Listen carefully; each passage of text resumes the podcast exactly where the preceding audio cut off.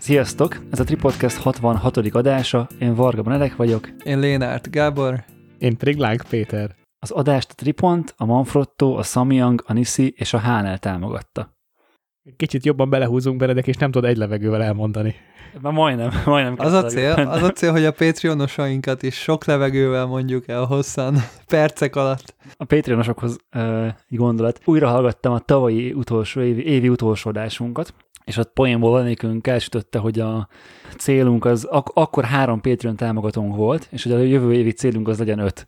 És most pedig már kilenc Patreon támogatónk uh, van. Túl teljesítettük az saját elvárásainkat. Három, háromszáz százalékos növekedést uh, produkáltunk. Az amúgy háromszáz százalék innen már milyen jó lenne.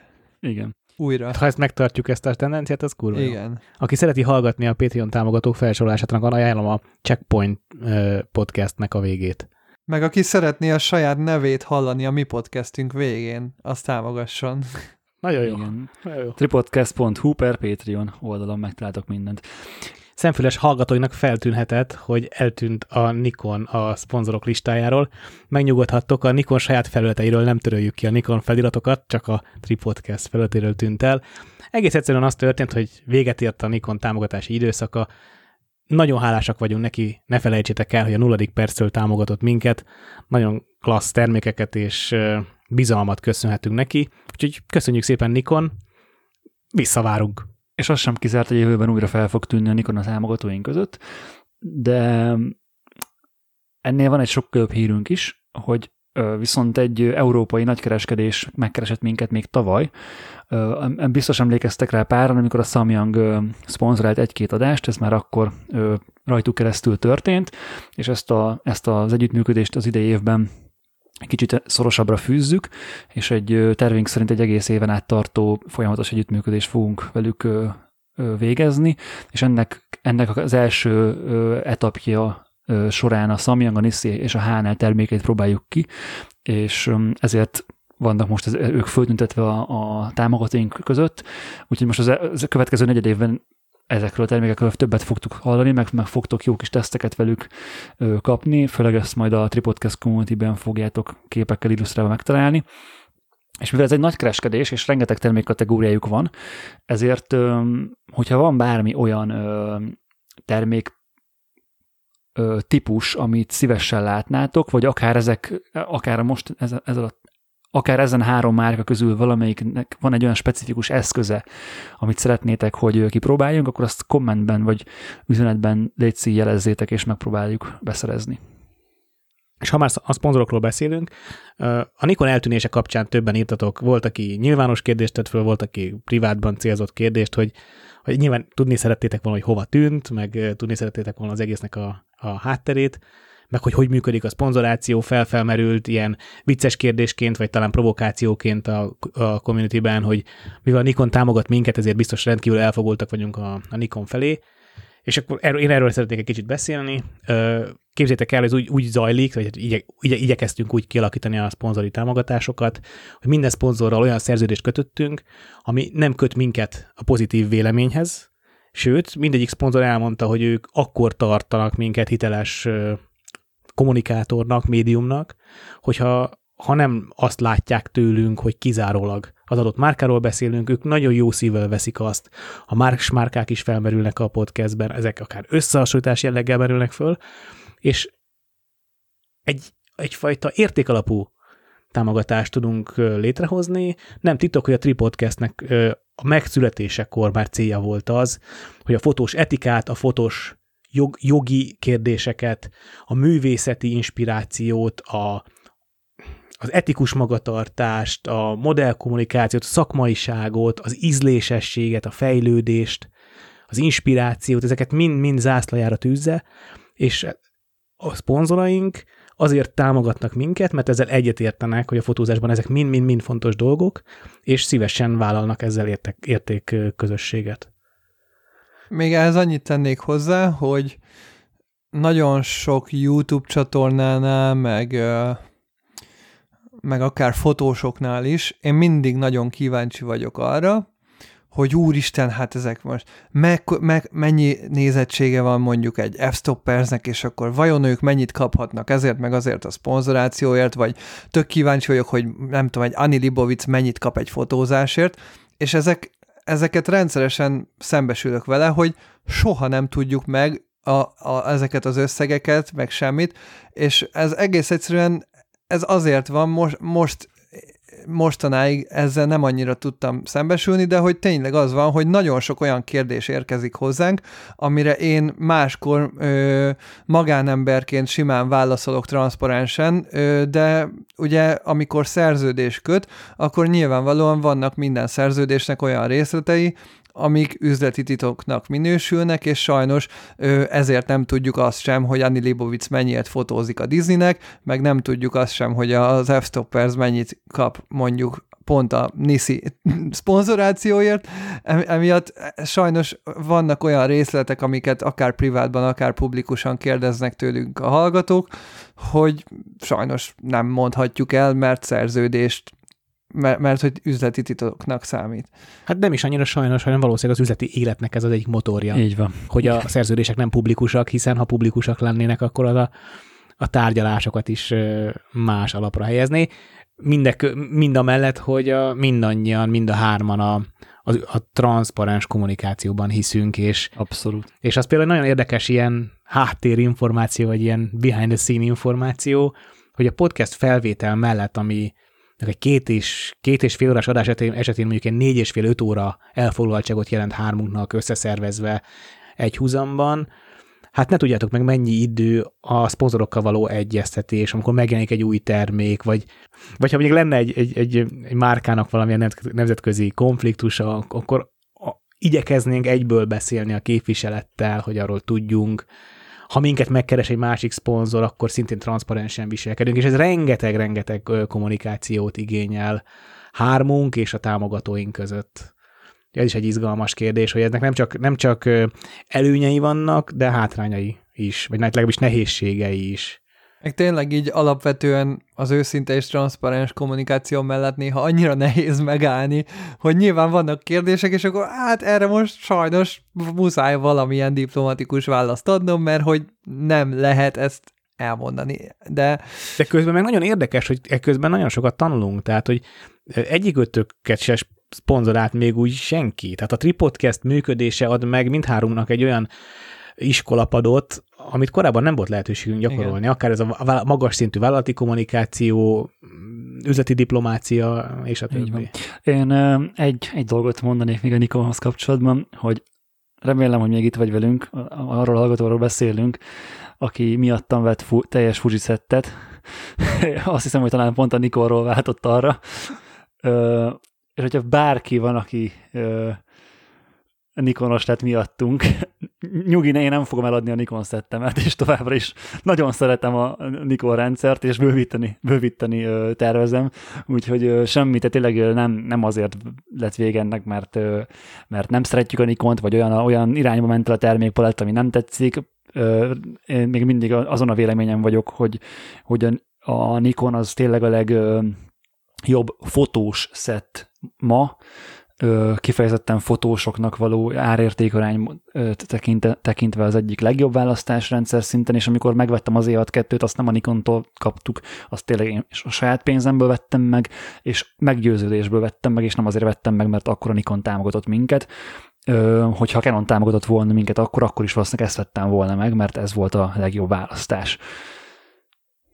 És ez a Nikon évvégi meglepetésével még inkább megerősödött bennem, de előtte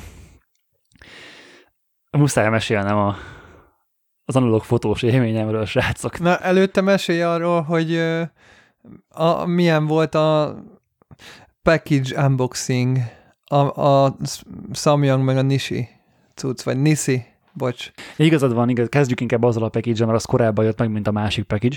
Engedd meg, Gábor, hogy én kezdjem el, mert hozzám is megérkezett a csomag, de még nem bontottam ki. Szóval milyen lesz, Benedek, ha kibontom, mesélj? Ez, ez megint olyan jó vicc volt, mint amikor mit vettél Black Friday-kor? Semmit. Nagyjából.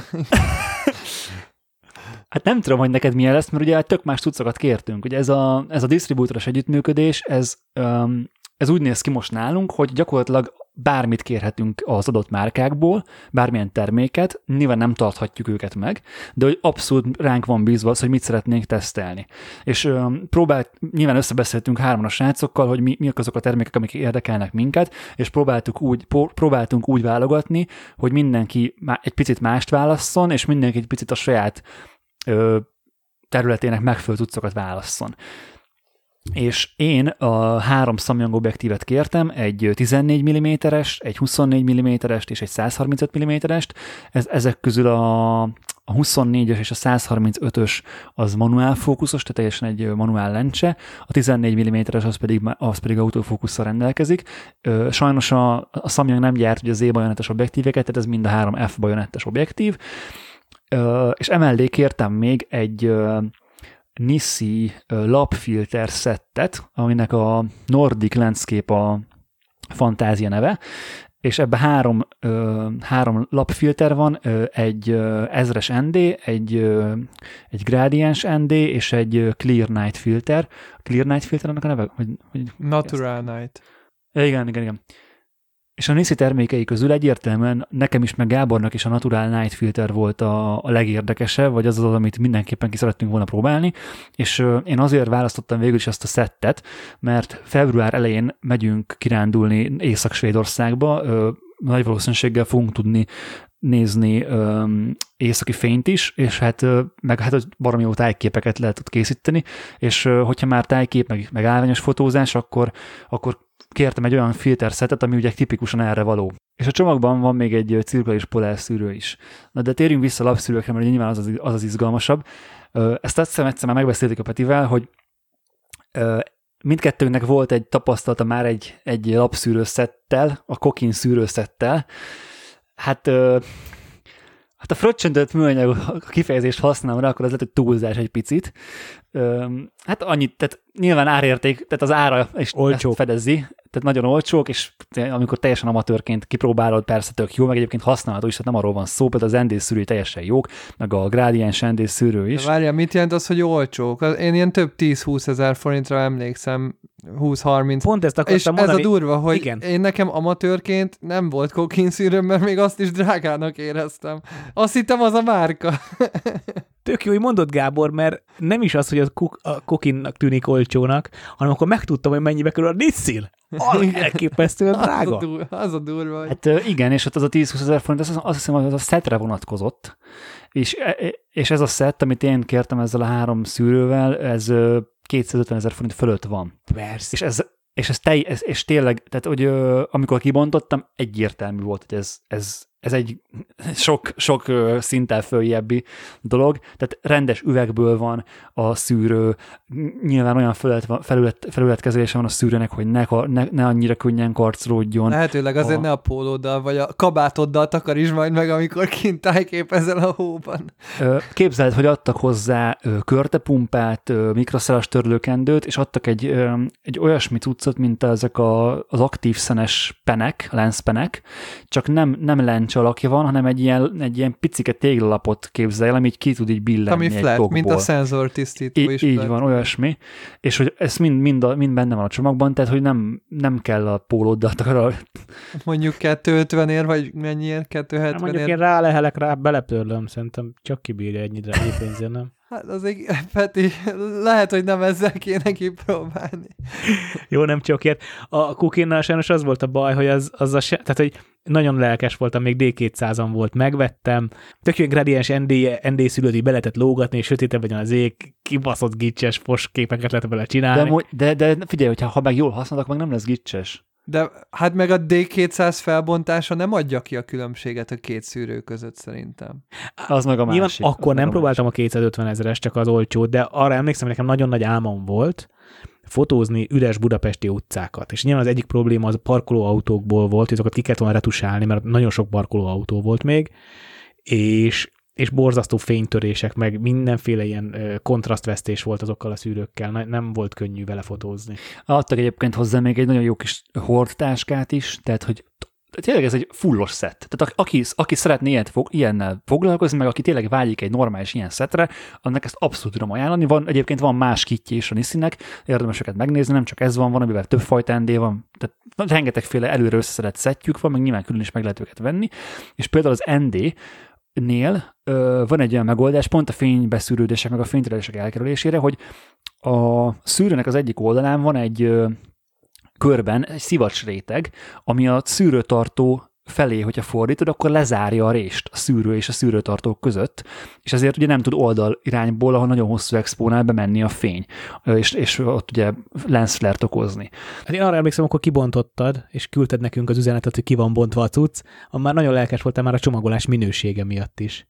Igen, abszolút jó volt, és ö, használtam is, kimentem ö, Emillel ö, tájképezni, vagy hát városképezni, ugye a, a, a Natural Night filtert akartam főleg kipróbálni, és hát vagy én fogom rosszul azt a filtert, vagy nem erre való, de hogyha otthon a filteres és a filter nélküli képről ugyanonnan veszek vé bé pontot, fehér egyensúlypontot, akkor dettó ugyanúgy néz ki a kép.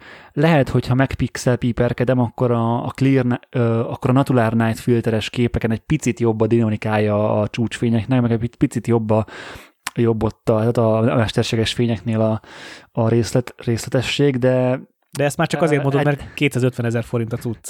Lehet, lehet. Maga a Natural Night Filter egyébként, amit mi külön rendeltünk, egy rátekerhető hetvenhét milliméteres, ugye, hogy, hogy nekünk nem a beilleszthető van a tesztcsomagban, az ilyen hetven ezer forint környéke. Csak a Natural Night hetvenhét milliméteres. Gábor, ez az igen. A szűrő, amire mondtad, hogy nagyon várod, hogy kipróbálhass, de sajnos az F-stoppers megelőzött benne minket? Igen, az a durva, hogy előtte semmi infó nem volt róla, és pont azért akartam kipróbálni, mert csak pár olyan képet láttál, amit pont a gyártó rakott ki szinte.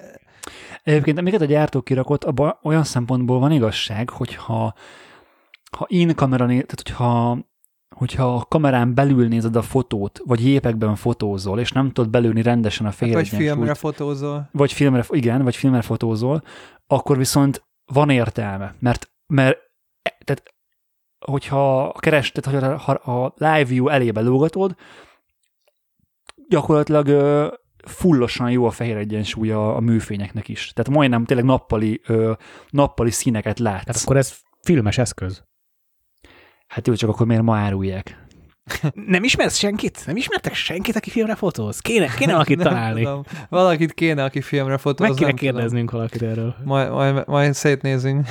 Ki fogom még próbálni több helyzetből is, meg, meg, megpróbálok vele esetleg ilyen csillagképeket csinálni, tudod, hogy, hogy az, lehet, hogy ott van értelme, vagy, vagy fényszennyezést kiszűrni.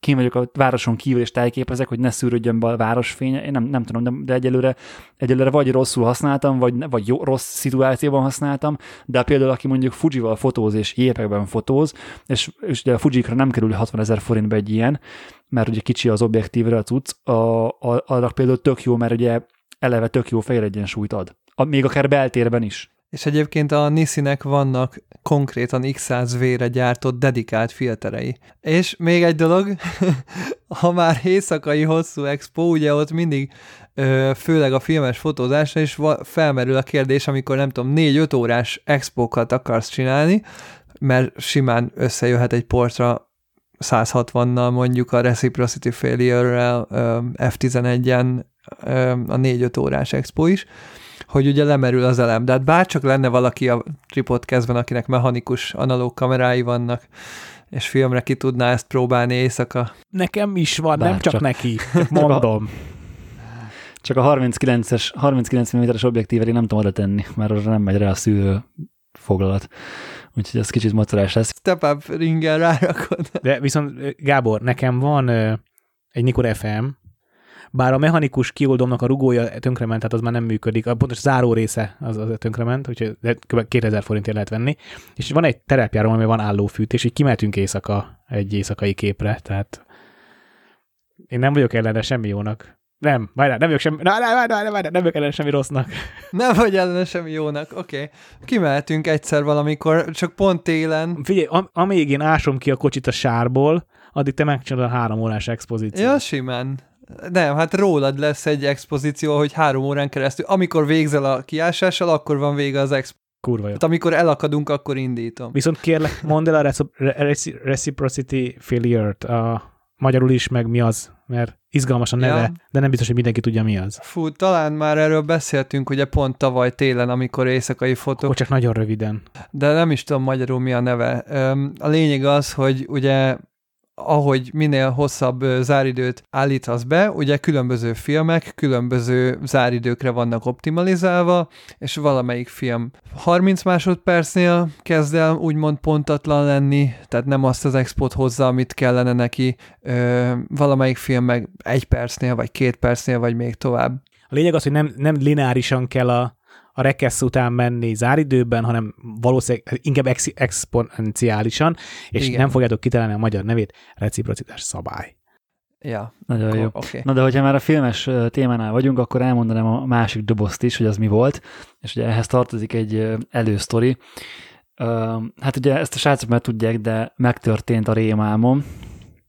A labor, egy labor elrontotta a negatívjaimat. Vagy pozit- jobban mondva, nem a negatívjaimat, hanem a pozitívjaimat. Kellett neked ilyen cheap shit, ilyen nyolcadik keleti szar laborokba vinned a filmet. Hát még, ha nem is, még hogy oda vittem volna, Peti. Ugye... Eszten alatt aluljáróba, mi? Igen. One ja. hour fotóba.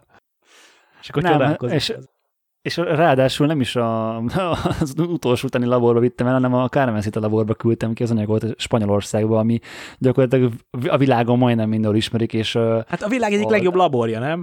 Konk, igen, és a világ, világ legjobb analóg fotósai küldik oda az anyagokat a világ minden tájáról, és olyan, olyan kliens listával bírnak, amivel nem, nem nagyon bír más labor szerintem. Varga Benedek. Igen, például. Na, és ugye mi volt az apropója? Ugye az volt az apropója, de ezt talán már meséltem, hogy a Görögországban, amikor voltunk a céggel, céggel kirándulni, akkor ektakromra fotóztam. És két tekercsektakrom után, amikor itthon Stockholmban elő akartam őket hivattatni, akkor szembesültem vele, hogy hát bizony Stockholmban nem hívnak ektakromot. Sem egész Svédországban, mert hát minek hívnának. Nem már, hogy egész Svédországban nem hívnak. De, de, de, de komolyan. De, de, nem láttad a filmet, az ehhez kapcsolódó film, már Amerikában se hívnak. Az nem, a Kodakrom. Az a Kodakrom. Jó, van, ez egy sima keverem. Pozitív E hatos. De, de, de, de a filmet ajánljuk mindenkinek. Kodakrom. Igen.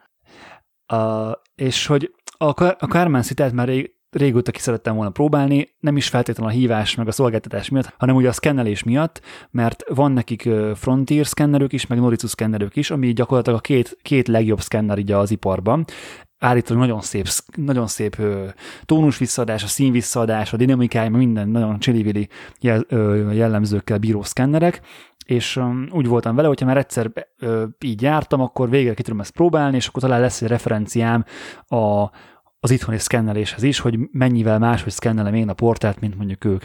És nem csak ezt a két diát küldtem ki, hanem kiküldtem mellé még öt C negyvenegyes filmet is, ugye sima negatív, színes negatív filmet is, ugye hetes pakkot elküldtem, és így ugye már a postaköltség is egy picit visszajött, mert olcsóbban hívnak ott, mint Svédországban. És a hétből hányat basztak el? Szerencsére csak kettőt a hétből, de a két legfontosabbat. Azt a két ektakromot, ami miatt az egész pakkot ugye eleve kiküldtem. De már csak az a kettő pozitív film volt. Csak az a két pozitív film volt, és hát ugye a laboráns leírás alapján valószínűleg vagy szennyezett volt a a hívó, vagy pedig egyszer, egész egyszerűen kihagytak egy lépést, vagy, tehát valami, valami a hívás közben félrement, és az egyik, az egyik lépcsőjénél addig a hívásnak valami félrement, és emiatt gyakorlatilag úgy néz ki a, a, tehát a csík, a kész csík, mint egy, mint egy feke, majdnem úgy néz ki egyébként, mint egy fekete-fehér dia, és egy nagyon-nagyon picit ö, ilyen sárgás-kékes árnyalatai vannak, és ugye ez a szkennen is, szkennen is meglátszik, és nem csak ez, ez a baja, hanem a, nem annyira éles, vagy nem annyira részletgazdag a, az a, a, az a fotó. Az a fájdalom, gondolom. Vagy mind a kettő fáj, mondjuk rohadtul. Igen, de ugye még így mondjuk, hogyha fekete-fehérbe beszkennelem, akkor az ugye még talán megmenthető, vagy talán használható egy-két kép, de, de mivel nem, tehát látszik egy picit rajta, hogy nem jó, mint hogyha egy olyan kis fátyolos lenne a a cucc, olyan, olyan hatása van, és ezért nem annyira éles, mint amennyire élesnek lennie kéne. Én szoktam lenni az első, aki a magyarokat a magyarkodásért kritizálja, de hogy most itt meg kell dicsérni a magyar laborokat, hogy nézd meg, a svédek már be se vállalják, a spanyolok elcseszik, a magyarok meg tök simán megcsinálják. Én nekem több ilyen pozitív filmem volt, ami ugye a Próvia száz, meg minden, és annyira jól megcsinálták mindig, és szépen előhívták a magyarok gond nélkül mindig, szóval szerintem király. Benedek, ez, ez minden fotós rémálma, nyilván minden esküvői fotós rémálma, hogy elhagyja az esküvői fotókat, és minden analóg fotós rémálma, hogy, hogy szarul hívják a, a csodaszép képeit. Mit írtak? És hogy lehet ezt helyrehozni? Hogy, ér, hogy érezted magad? Hát először tényleg a, a hideg velejték, a sok gyakorlatilag. És, és ez, ez ugye csak fokozódott, mikor megjött a, megjött a scan. Jó, mert előre és írtak, hogy ne számít igen, semmi igen, jóra. Igen, elő, először küld, küldött, a, küldött a, az a srác írta az e-mailt, aki, konkrétan aki előhívta a tekercset. Hosszú levél volt? Hát egy, egy jó pár bekezdett. Részletesen leírt, hogy mi volt a baj, elnézést kért, teljesen korrekt volt igazándiból. És utána jött ugye a másik operátor, aki, aki a szkennelést csinálja, mit tudom, öt percre megjött a, a letöltőlink, és hát a, akkor a, a, a csalódottságom az csak fokozódott, mert hogy a, a kockák, a, főleg a görög kockák, de egyébként a Stockholmiban is voltak olyan kockák, amik egyrészt nagyon jól sikerültek, az összes expó látszott, hogy, hogy tényleg fullosan jó volt az expó, tehát nem volt elrontott kocka, és hogyha ez normális színekben, és normális, és ugye emlékeztem a, a fényviszonyokra, hogy ott milyen színek voltak, meg hogy nézett ki a fény akkor, hát a, a, tehát tényleg így a sírás kerültetett konkrétan, tehát gyakorlatilag csak azért nem ordítottam hangosan, meg bőgtem, mert az irodában ültem. Tehát hogyha ez, ha ez itthon ért volna, akkor, akkor lehet, hogy refült volna megbuk az ablakon. Úgyis céges. Igen. És, így, és, és így utána, és, és, és ugye a legnagyobb baj, vagy a másik probléma, hogy eb, ezzel a lelkiállapottal néztem meg az összes többi kockát is. És ugye eleve nem, tudta, nem tudtam annyira örülni a többi kockának, meg ugye eleve... Mert ezt vártad a legjobban. Igen, de hogy, hogy nem is azt nem tudod, hogy, hogy egy annyi, annyira negatív élménybe vagy, voltál benne, hogy még a jól sikerült színes kockák is, amiket egyébként tök jól sikerültek, és másnap, amikor megnéztem őket, meg, meg kicsit beleszerkezgettem, teljesen jók voltak, Ö, meg, meg tök, tök, tökre örültem volna nekik, hogyha, hogyha ez, ugye, ha minden sikerül, de így, így az egész élmény, mert tökre lecsesztett. Végig lebegett ez a nagy de a fejed fölött, egy nagy fekete így, így de. Igen. És a, most a Gábor, amit mondott, hogy a magyarok ezt meg tudják csinálni, persze, biztos vagyok benne, hogy ők is meg tudják csinálni, csak hát ugye mindenhol emberek dolgoznak. És, és igazán, amikor másnap, meg amikor elmúlt ez a, ez a, ez a haragom, meg ez a csalódottságom, egy kicsit másnapra, harmadnapra, öm, figyelj, ebben az évben majdnem előttem száz tekercs filmet, és ez a kettő olyan, ami, ami, ami rossz lett. Azt és hiszem, hogy a harag után, tudod, a bosszú... A bosszú, bosszú és a dű. Nem, én nem, nem lejkáram, hanem egy á er ötvenegy-es gépkarabére gyűjt azóta mennek. Igen. Ha létezik ki. Megvan, megvan egy Barcelonában. Hogy a legközelebbi filmes postázásodban lesz a csomagban valami más is, tudod? Igen, nem.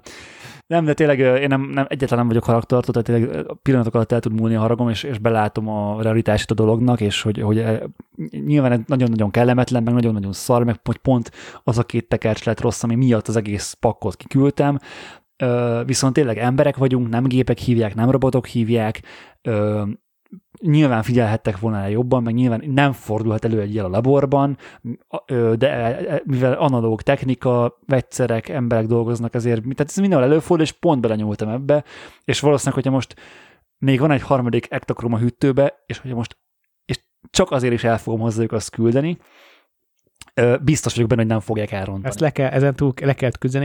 Én mindig azt szoktam mondani a hibára, hogy két, az amerikaiak két űrsiklót is elveszítettek. Egyet felszálláskor, egyet leszálláskor. És ha az meg tud történni, akkor bármi meg tud. Pont, pontosan.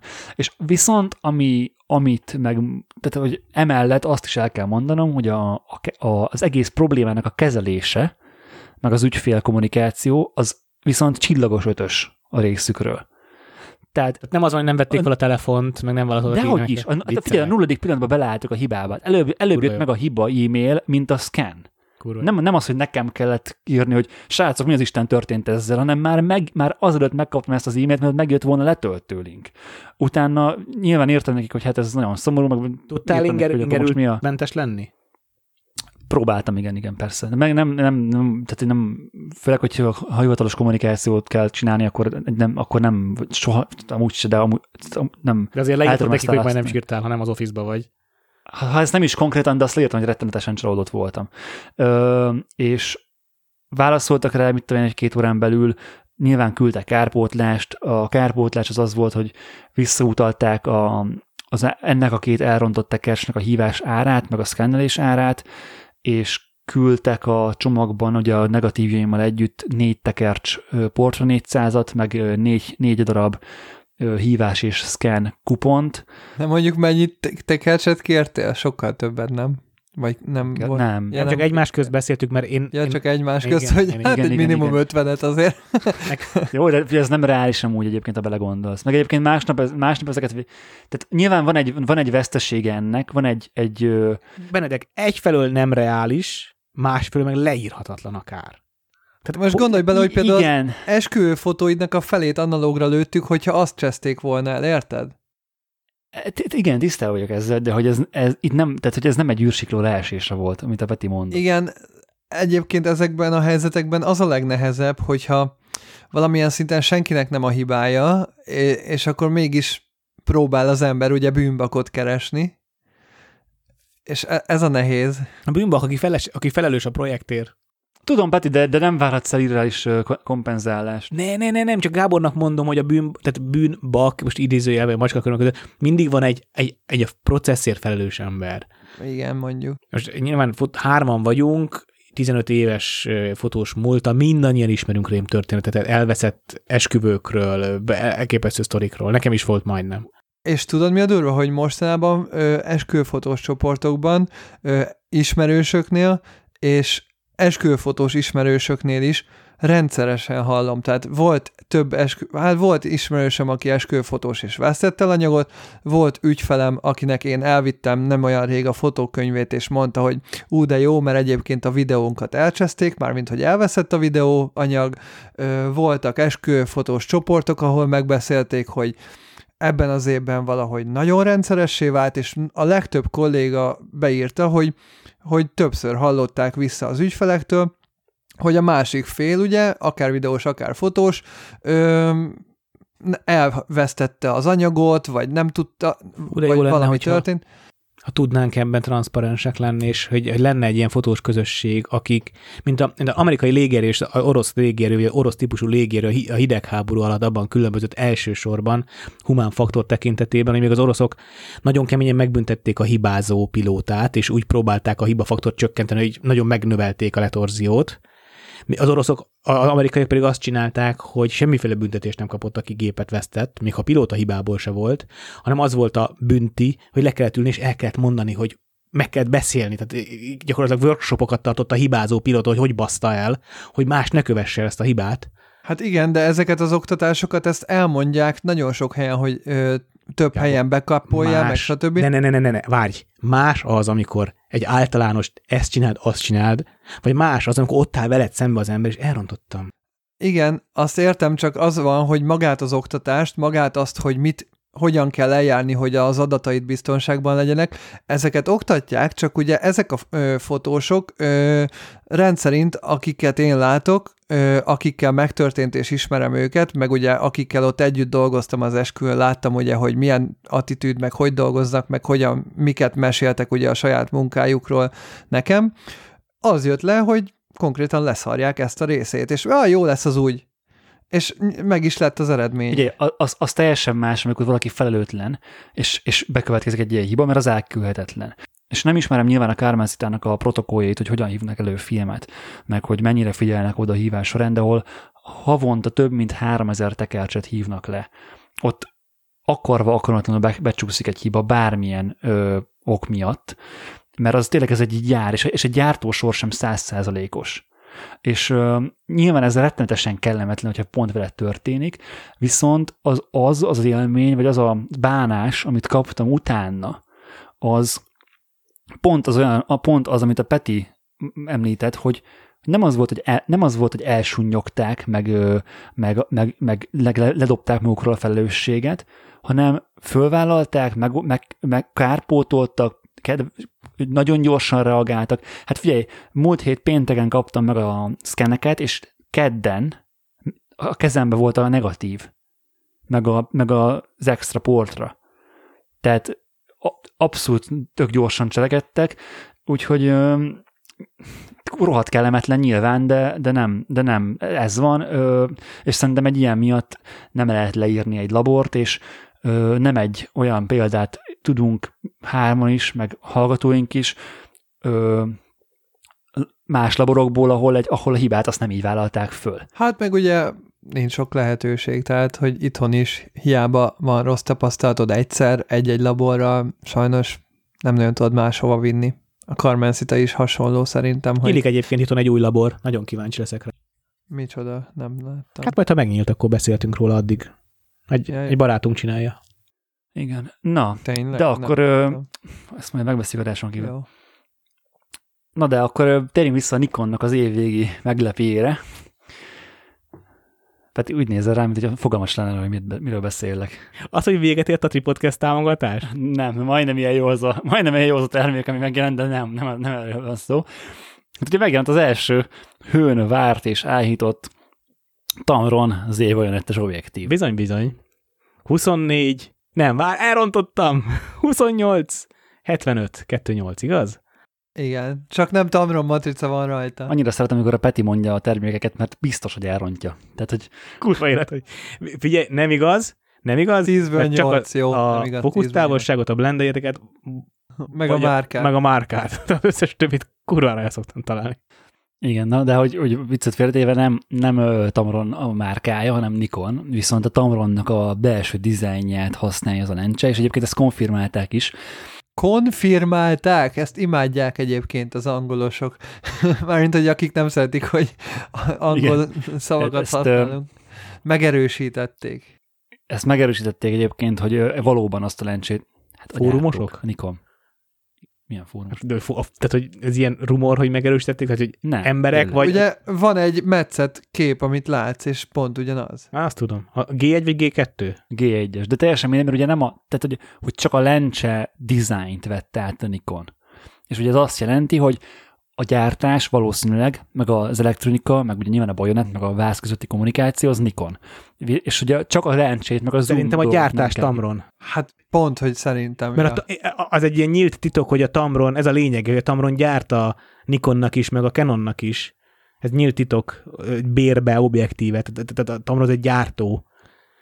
És az ilyen marginális termékeket kigyárt bérbe, amennyire én tudom.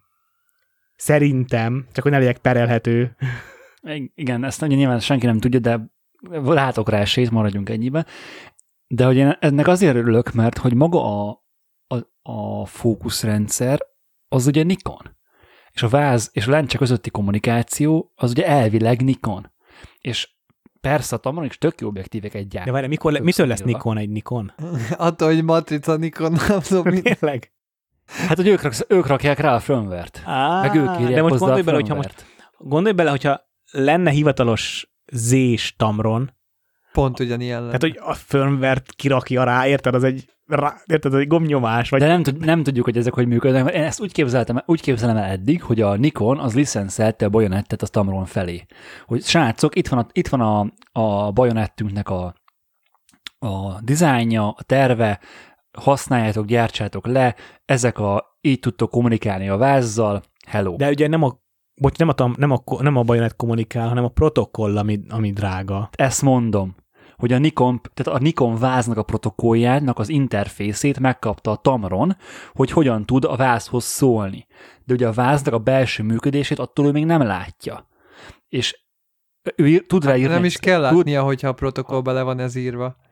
Igen, ő tud rá írni egy szoftvert, ami tud ezzel kommunikálni, de lehet, hogyha egy réteggel lejjebb lát a gyártó, hogy ismeri a váz szoftvert is, és azt is, nehogy Isten, ő írta, akkor lehet, hogy tud olyan optimalizálásokat, meg olyan kis trükköket megcsinálni, amit egy külső gyártó nem tud megcsinálni, és ö, én emiatt örülök annak, hogy ez, ez, ez Nikon brandelt objektív, aztán lehet, hogy tök hülyeség, amit mondunk, és igazándiból mindent a Tamron gyár, csak a Nikon adja el. Tehát, hogy ezt nyilván nem tudjuk. Egy a lényeg, fel annyiba kerül, mint a huszonnégy hetvenkettő nyolc, fel olyan nehéz, kettő centivel hosszabb, mint a nyolcvanöt egy nyolcam, úgyhogy a harmincötös objektív helyett ez lesz a következő lencsém. Ez a lényeg.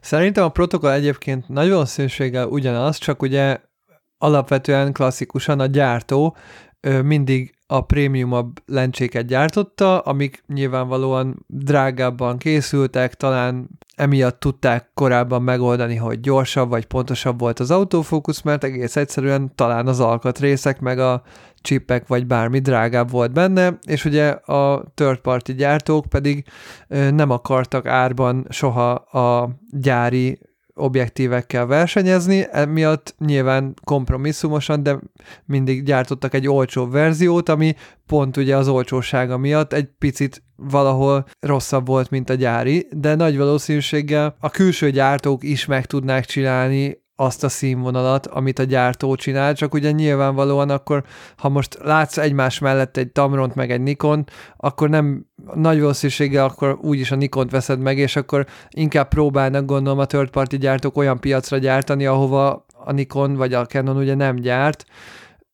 meg ugye nyilván a Sigmánál is, meg a Tamronnál is azért látunk prémium vonalakat, meg látunk drágább lencséket azért. Sigma tökéletes ellenpéldájának, amit mondasz, egyrészt reverse engineering-el oldotta meg, amennyire ezt lehet tudni, az első Sigma Obikat. Hát az elsőket, igen, azok olyanok is voltak. Jók voltak azok, nem? Hát azért. Az első ötvenegy nem, nem, nem, egy, nem egy ártvonal volt. De, de nem úgy, nem az arka régiek, az első ártvonal is. Az, biztos, az átvonal az nem. Nem, nem reverse engineering? Nem, nem, az átvonal az már bőven nem. De inkább beszéljünk konkrétan erről az objektívről. Tök érdekes például benne, hogy amikor írtam róla a blogposztot múltkor, a sajtóközleményben volt egy olyan rész, még nem próbáltuk, meg nem tudjuk, hogy mikor lesz, talán Benedeknek, és majd erről be tud számolni. Január végén jönnek az. A, még nem rendeltem elő, de ez amint megjön a fizetésem, előrendem. Ennyit tudok mondani, hogy janu- januárban meg lesz. Kiemelte a Nikon azt, hogy videósoknak ez különösen jó, mert a kontrollgyűrűt, vagyis hát a, a fókuszgyűrűt, azt rá lehet programozni ugye a rekeszállításra, amit ugye valamilyen szinten eddig is lehetett, de, és itt jön ami érdekesség, hogy folyamatosan lehet állítani a rekeszt, tehát ö, elvileg kattanásmentesen lehet állítani a rekeszt a, fóku- a, a gyűrűvel, mint amikor ugye a videófelvétel közben, ahogy állítod a rekeszt, úgy tudod ugye a fényerőt állítani, hogy, hogy smooth legyen, és mindeközben, ahogy állítod a rekeszt, felvétel közben folyamatosan tud fókuszálni is az objektív.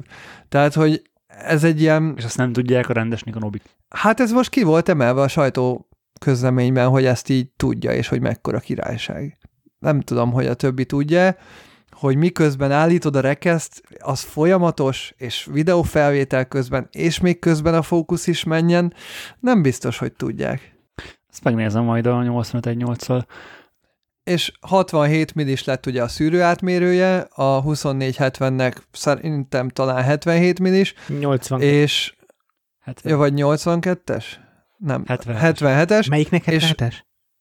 A, a huszonnégy hetvenkettő nyolcnak. Fogadunk egy, egy uh, viszkivel? Peti, nagyon viszkire vagy éhes, annak ellenére, hogy ott van a poharadban. És... Egyébként a teljes hossza, hogyha be van húzva, akkor tíz centi, tíz egész tizenkilenc vagy valami ilyesmi. Tehát tíz centi is az egész obi. Szóval viszonylag picike lett tényleg. Hát akkora, mint a, mint a Tamron huszonnyolc hetvenöt kettőnyolc. Nyilván itt az van, hogy ugye a huszonnégyet el kell engedni, de nyersz ötszázezer forintot. Szóval Benedek, neked ez egy tök jó, és pont hallgattam ugye a tavaly karácsonyi adásunkat, amiben ö, pont azt mondtad, hogy neked huszonnégy hetven és hetvenkétszázad lesz, és hogy az egy nyolcas sort egyébként elengeded, és ennek ellenére most van egy nyolcvanöt egy nyolcad, szóval így, és akkor még Peti mondta is, hogy hát hagyjuk be, de azért ne olyan gyorsan hozz meg ezt a döntést, mert mire odaérsz, hogy megvennéd, addigra úgyis változik. Már eleve, eleve nonsense Benedekesében döntésről beszélni. Nem is tudom, minek lehet hívni. Hát akkor azt mondta, hogy hetvenkétszáz lesz, meg a huszonnyolcas, meg a negyvenes. Én, én, én jaj, sajnos elrontottam, mert elfejtettem ezt a dolgot, és, és jó, hogy mondod. Benedek, melyik a világ legjobb, legoptimálisabb streetfotós gyújtó, gyújtó távolsága? Hát ez nagyon jó kérdés, Peti. Attól függ. Most, most, mostantól csak egy diplomatikus válaszokat fogok adni. Ez kurva. Na, de visszatérve a lencsére... Um, igen, tehát hogy azért, egyébként azért döntöttem végül a... vagy azért kezdtem el a fix sorra rámenni, úgymond, a Nikon esetében, mert ugye a huszonnégy hetvenet egyrészt drágálom, másrészt nagy, szerintem nagy. És öm, ugye megjelent a huszonnégy százhúsz ef négy, ami, ami akkora, mint ugye a huszonnégy hetvenkettő nyolc, viszont cserébe ugye nem hetvenig tart a vége, hanem százhúszig, ami ugye elég nagy előny. Cserébe ugye ef négy. És hogyha ez az objektív nem jelent volna meg, akkor akkor az az objektív egyébként egy jó alternatívája lett volna ennek, viszont az ef négyes fényerő miatt egyszerűen nem, nem, nem volt, nem vágytam rá igazándiból, vagy nem, nem, Persze, nem, nem egyszerűen az ef négy, az ef négy az nem jó, vagy nem, nem tudom, még, én mindig úgy vagyok vele, hogy egy kicsit, egy kicsit besötétedik, akkor az már azért nem annyira jó, azért a kép is olyan szép, hogyha mondjuk akár hetven milliméteren portézol vele, azért nyilván tök éles, meg tök, tehát nem, nem, nem optikailag rossz annak a kép, annak az ef négyes objektívnak, hanem a karakterisztikája nem olyan, mint egy kettőnyolcas. Kirándulni vagy rendezvényre szerintem azért jó lehet. Igen, de hogy, hogy azért arra meg föntartani egy... Hát attól függ, én mit rendez... én, attól függ mi a én inkább a, én, inkább a rendez... én inkább a rendezvényt mondanám, hogy az, az egy picit netsz. Néha szerintem már vakuzni kell hozzá, hogy, hogy kevés fényben jól, jól tudjon működni, és én azt meg ugye nem akar. Nem akar. Világos. És, és amikor megjelent ez az obi, ez gyakorlatilag a, így a karácsonyi messiás szemében így megérkezett így egyik napról a másikra, és én nem is hittem el, hogy ez mi az Isten, és hogy gyakorlatilag az összes olyan pontot kipipálja, ami a huszonnégy hetvenkettő nyolcasban hátránya volt, és ami miatt nem, nem tudtam meghozni azt a döntést, hogy, hogy akkor azt meg, megvegyem. Ö, és egyébként, mert ugye, ugye egyrészt kisebb, könnyebb lett, másrészt olcsóbb lett. Fe, hát gyakorlatilag feláron van, kevesebb, mint feláron van. És nekem egyébként a, a huszonnyolc az még szimpatikusabb is, mint a huszonnégy. Főleg úgy, hogy most a, a Samyang-nál ki tudtam próbálni, ugye megint a huszonnégy egy négyet, és nekem a huszonnégy az már egy picit tág. Tehát az már, az már, egy, az már egy nagylátó feelingű, míg a huszonnyolc az ö, nem annyira dobja szét a teret, nem annyira ö, torzít, hogyha közelmész, viszont mégis ad egy ad egy nagy, nagy látószöget, ugye, és nagyobbat ad, mint ugye a harmincöt, és ugye sok minden belefér, és persze huszonegy hetvenet is le lehet ö, be lehet zoomolni huszonnyolcra, csak ugye amikor gyorsan dolgozol, akkor nem úgy vagy ki, ki, ki milliméterezgeted, hanem ugye kitekered tökig, vagy betekered, és akkor ahol meg, megáll az objektívon, ott fotózol, és ugye ez meg ugye nyilván pont a huszonnyolcnál áll meg, ami tök, tök nagy előny. Éppen az o bé ez azért is nagyon izgi, mert reménykedhetünk benne, hogy a Tamronnak más izgalmas zoom objektívje is megérkeznek egyszer csak zére, akár, és akkor nem, nem csak a huszonnégy százhúsz lesz egy izgalmas rendezvényfotó. Volt ez a múltkori, az egy nyolc... Te harmincöt száz... Azaz, százötven? harmincöt százötvenre gondolsz, azaz. Viszont ugye ez az ef kettő kettő nyolc, viszont ugye azzal az a baj, hogy ez baromi nagy az az objektív. Igen. Tehát ugye ez egy, az egy több mint egy kilós objektív, a méret is rettenetesen nagy, tehát az pont egyébként nekem is eszembe jutott, hogy, hogy á, igen, akkor az is meg fog jelenni, de hogy hiába jelenik meg, azért, azt meg azért nem venném meg, mert rettenetesen nagy. Jövőre. Viszont a hetvenkétszázat, ha már említettük, és tavaly említetted is a karácsonyi adásban, még akkor el is hangzott, hogy ef négy is elég lenne belőle. Ugye a Tamronnak más, van... Ugye az más.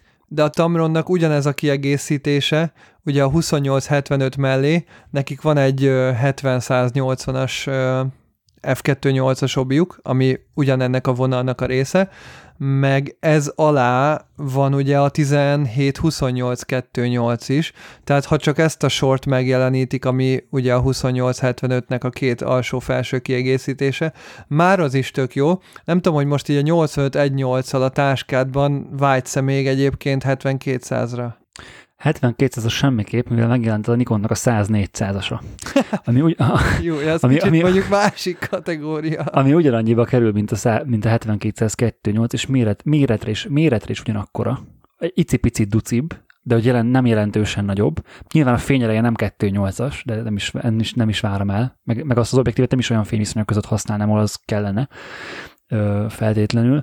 Úgyhogy ö, most a, a fejemben lévő sor, vagy az ilyen, az, az a Nikon sor, ami, ami, amit így szeretnék majd egyszer kipipálni, ugye az, az ugye nyolcvanöt egy nyolc, a, ugye lesz ez a huszonnyolc hetvenöt, és a fölé, a fölé szerintem a következő lencsim az mindenképpen a száz négyszázas lesz, mert rengeteg olyan, ö, tehát, főleg, tehát az az érdekes, hogy ami, ami, amióta elkezdtem a Digivel nem streetet fotózni, vagy nem ezt a klasszik ilyen doku jellegű fotókat készíteni, tökre van igényem a nagy, a nagy a tele, tele látószögre. És, és a száz négyszáz is olyan, hogy a négyszázzal lehet nagyon szép képeket lőni. És hogy van, van olyan fotó, amit, amit csak azzal néz egyszerűen ki jól, és hogyha már hetvenkétszáz, és mivel nem riportfotós vagyok, meg nem rendezvényfotós vagyok, hogy kelljen a kettő nyolc, ezért igazándiból számomra jobb választás a száz négyszáz. Ne vicce, hát én is, én is, ha majd utazom el, én is egy rohadt nagy telére nagyon vágyom. Mert az a, az a, az a térkompresszió, Az, az nagyon izgalmas igen. Tájfotónál. Igen. Ami érdekes ez az objektív kapcsolatban, hogy nem találok róla nyitott állapotban, tehát kizúmolt állapotban sajtófotót, és kurvára kíváncsiak, hogy mennyire gnóm úgy, mert azért elég nagy az átugás. Hát pont, pont erre akartam rátérni. Uh, YouTube-on találtam egy, YouTube-on, hogyha beírjátok, akkor találtok egy, hát nem valami ázsiai nyelvű című videót. Majd belinkeljük akkor sonót. És uh, ott, ott meg lehet nézni az obit, és gyakorlatilag másfél centit jön hát, ki. Hát vagy meg lehet nézni a Tamron huszonnyolc hetven. Nagyon kicsit, nagyon-nagyon kicsit, nagyon kicsit jön ki, amikor, amikor bezúmolsz. Most a Tamron huszonnyolc hetvenötre kerestem, azt tényleg gyakorlatilag tök picikét, de várja, ennek is meg van fordítva a zoom gyűrűje? Az összes Nikonnak meg van fordítva. Jó, de... Nem a Canonoké van megfordítva? Ja, vagy igen. De várjál, a Tamronhoz képest. Tehát a ta, ugyanúgy ja, megy a zoom gyűrűje, mint a Tamronnak? Az nagyon jó kérdés, de nem, nem, nem nagyon tud ez a... Hát nem nagyon tud ez az egy kérdést izgatni, hogy... őszintén. Várjál, most már megnézem.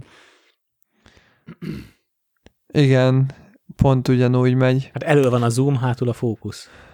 Fordítva van. Tehát miért kell jobbra húzni, hogy a telállás van? Ah, ja, a forgatást mondod. Viszont miért kell? Miért, miért kell? Igazából a... Hát teljes, ez olyan, mint hogy melyik oldalon van a kormány. Hát, egyik országban itt, a másikban ott.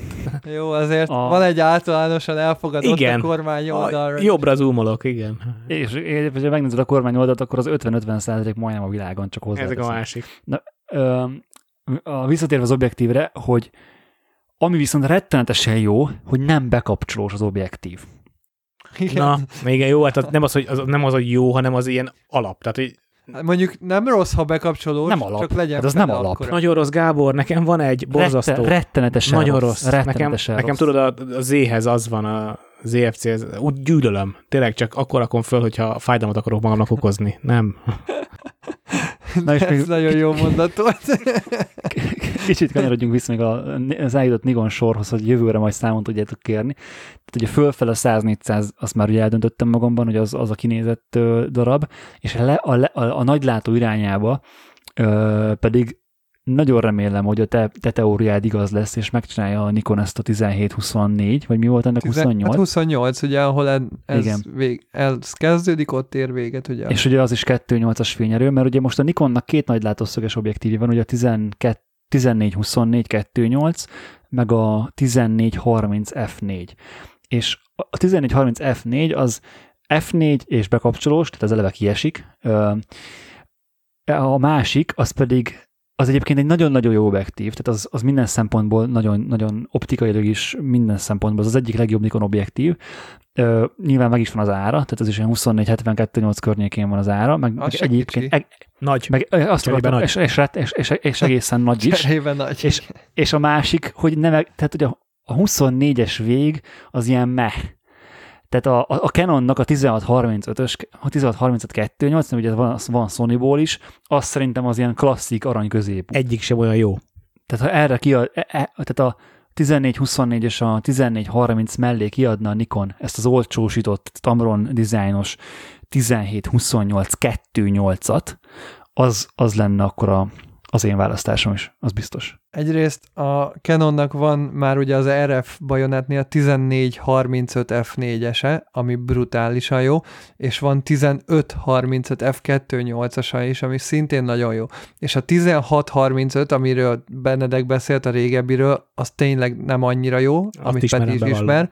Hát jó, az, az er ef bajonettes volt. Viszont az er ef tizenöt harmincöt az nagyon durván jó. Jó, hát nyilván minden, ami er ef, az, az kurva jó, mint hogy minden, ami Z bajonett, az is gyakorlatilag mindegyik kurva jó. Tehát az objektív technológia az ott tart, hogy nem csinálnak rossz lencséket. Igen, csak az az érdekes, hogy ugye a Canon meg tudta csinálni azt, hogy tizenöttől harmincötig, a Nikonnál meg ugye tizennégytől csak huszonnégyig megy a kettő nyolc. Hát valószínűleg ez egy ilyen gazdasági kérdés volt, hogy le, le, tehát a, már megvolt az a lencse, megvolt minden, és akkor redesignolták, nem pedig egy üres papírról indultak el. Még csak nem is kétszeres zoom ugye a tizennégytől huszonnégyig. Igen, viszont annyit annyit tettek, hogy szűrőzhetővé tették, mert a régi tizennégy huszonnégy az... az nem volt szűrőzhető, és, és elmondom, hogy nekem, nekem az egyik legjobb objektívem volt ever. Tehát, tehát az, az az obi tizennégy millin messzire fotózva is annyira penge volt, és annyira ritkán tévedett, nekem rettenetesen. Hát ja, csak képzeld el, hogyha az ilyen még harmincötig ki tudna menni. Azért az elég király.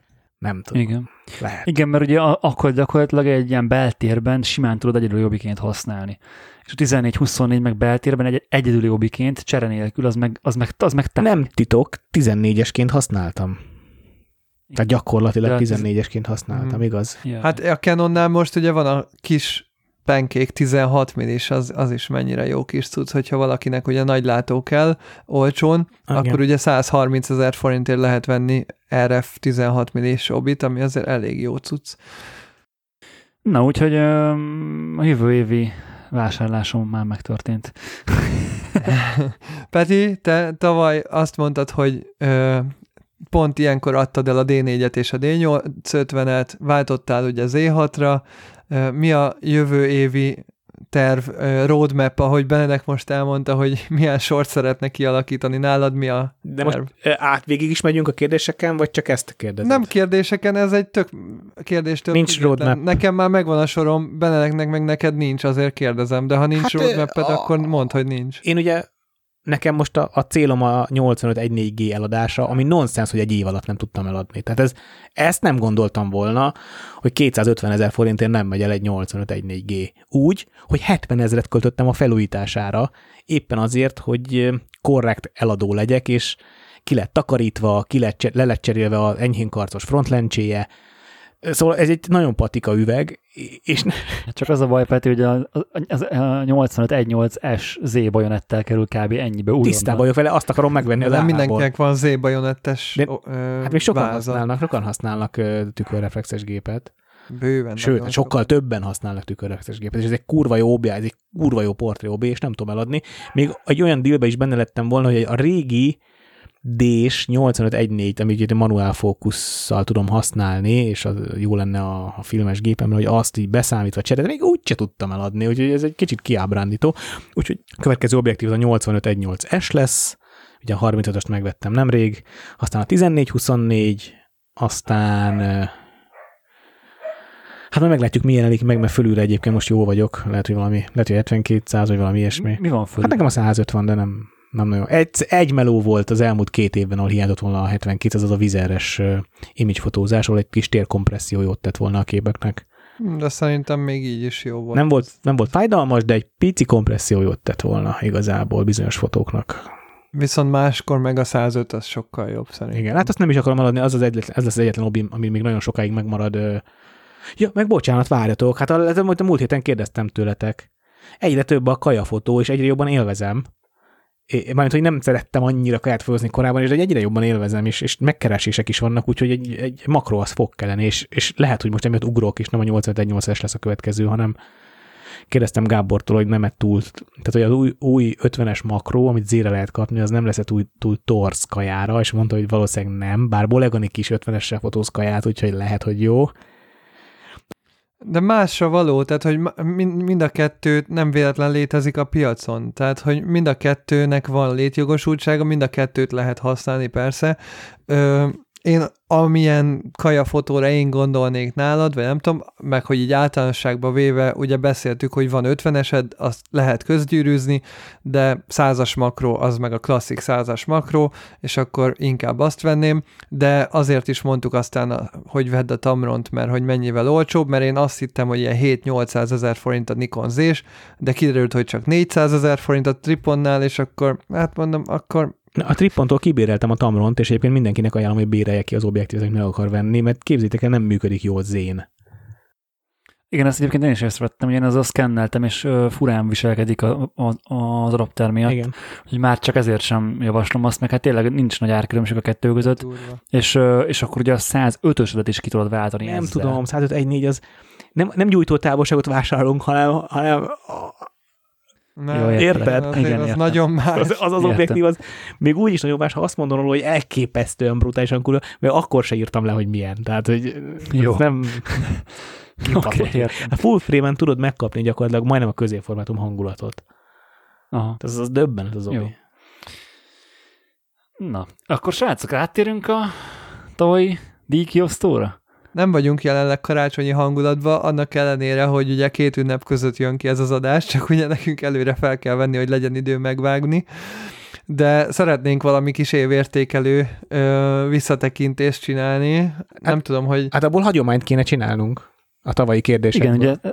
Pontosan, az, ezt már most meg is teremtjük. Mate, de lehet új kérdéseket is azért bevezetni, ha gondoljátok később, de mi? Először szerintem ezzel menjünk végig az ötön, amit tavaly is végigmentünk, ez ilyen, hát ilyen virtuális díjkiosztó, ilyen tripodcast díjkiosztó, a hármunk ö, díjai, a öt kérdésre fogunk válaszolni mindhárman, mit tartunk a legnagyobb innovációnak, mi volt a legjobb fényképezőgép, mi volt a legjobb objektív, mi volt a legérdekesebb termék, és uh, mi volt az a termék, amit ebben az évben vásároltunk, és nagy hatással volt ránk, és lesz egy bónusz kérdés is majd a végére, és ugye tavaly ezt, uh, ezt mind, mind a hárman megválaszoltuk ezeket a kérdéseket, ezt vissza is tudjátok hallgatni a, a, a, a tavalyi év utolsó adásában, somorszba berakjuk azért.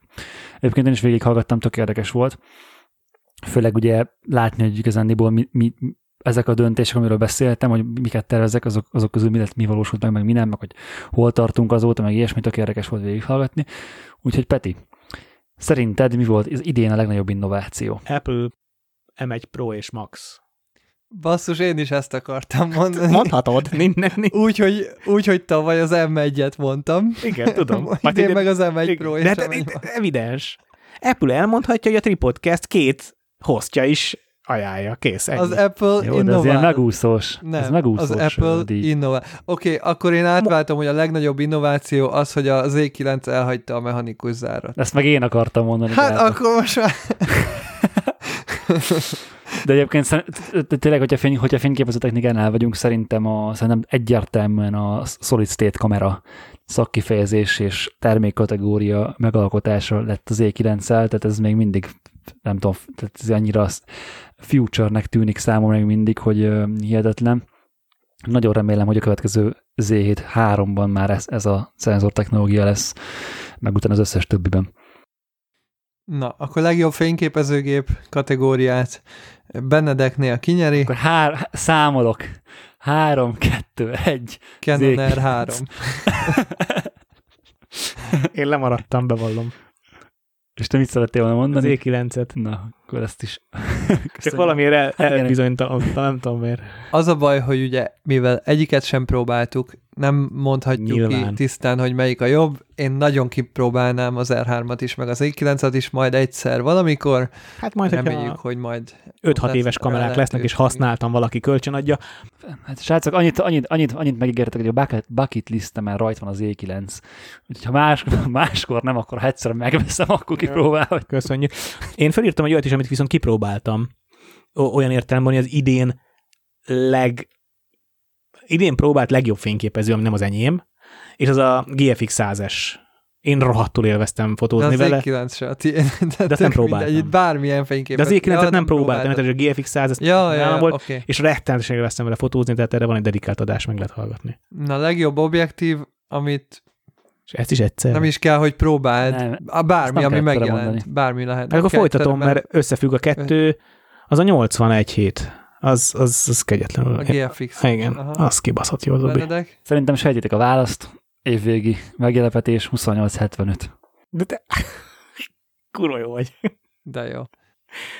Ha reálisan nézem, mert nyilván mondhatnám a Leica harmincöt milliméter apó lencsét is, ami öt millió forint, de hát nyilván... Nem, én azt hittem me- a nyolcvanöt nyolcvanas. De lehet mondod. Mondani azt. Bármit lehet mondani, csak én azt hittem, hogy nyolcvanöt nyolcvanast mondod, mert... A, az olyan, az, azok közül, az objektívek közül, ami idején, idén jelent jogos. Meg... De nem kell, és, hogy idén jelenjen meg. Hanem idén tetszik neked a legjobban. Csak idén neked ezt tetszik a legjobban. Ú, kezdjük előről, tavalyról, basszus...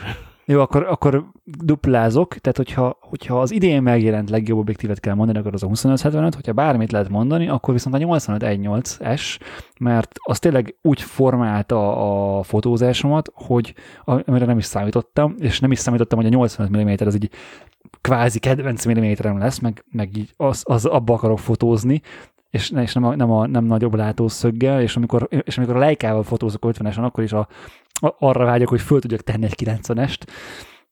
Úgyhogy ilyen szempontból az, az nagyobb hatással volt rám nyilván, de egy huszonnyolc hetvenöt még nem volt a kezembe se, meg senkinek a kezébe, vagy alig egy-két embernek a kezébe volt, de De igen, tehát ez a kettő. Eléggé könnyedén változtatjuk itt a saját magunk által hozott szabályokat, tök jó ez így. A, Számomra Gábor, talán a legjobb... Bocsánat, a rugalmasság az intelligencia mér, mércéje. De azért mondom, hogy szerintem tök jó, hogy így jó, közben jó, jó. változtatjuk. Csak nem tudtam mennyire, hogy pikirdép.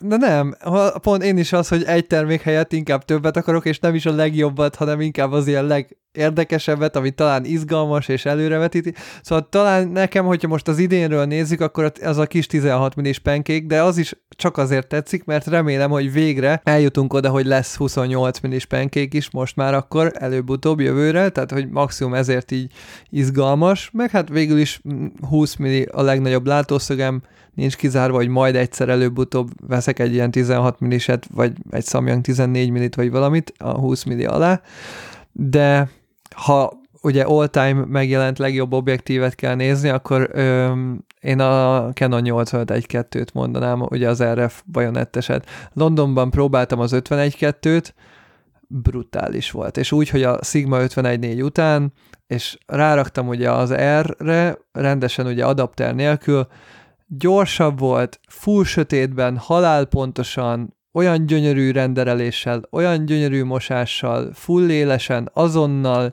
gyakorlatilag felemelted a szemedhez és lőtte, és tehát ez az ötven egy kettő volt, de ez is brutális volt, és még ebből kiindulva akkor a nyolcvanöt egy kettő az, az tényleg ilyen ultimate objektív lehet, ha nem kerülne egy millió kettőbe, mert pont ugye ahogy Benedekék is vették ugye nyolcvanöt egy nyolcat, én is mindig ugye a Nikon tükrében próbáltam nézni, hogy az ezer éves, ezerkilencszázkilencvenháromban megjelent nyolcvanöt egy nyolcas obimat hova cserélhetném le?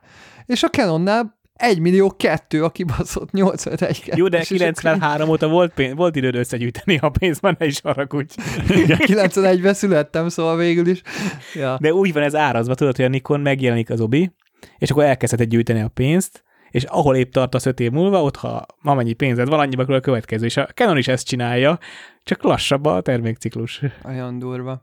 Szóval elég messze kerül. Igen, tehát pont azon gondolkodtam, hogy én amikor elkezdtem fotózni, ö, picivel utána, akkor kétezer-kilenc tíz környékén elkezdtek terjedni ugye az öt dé kettők, meg stb., és én azon gondolkodtam mindig az ilyen flickeres nagy bálványaimat nézve, hogy ha egyszer lesz nekem egy öt dé kettőm, meg egy nyolcvanöt egy kettőm, egy az a klasszikus, meg egy ötven egy kettő, akkor megvagyok.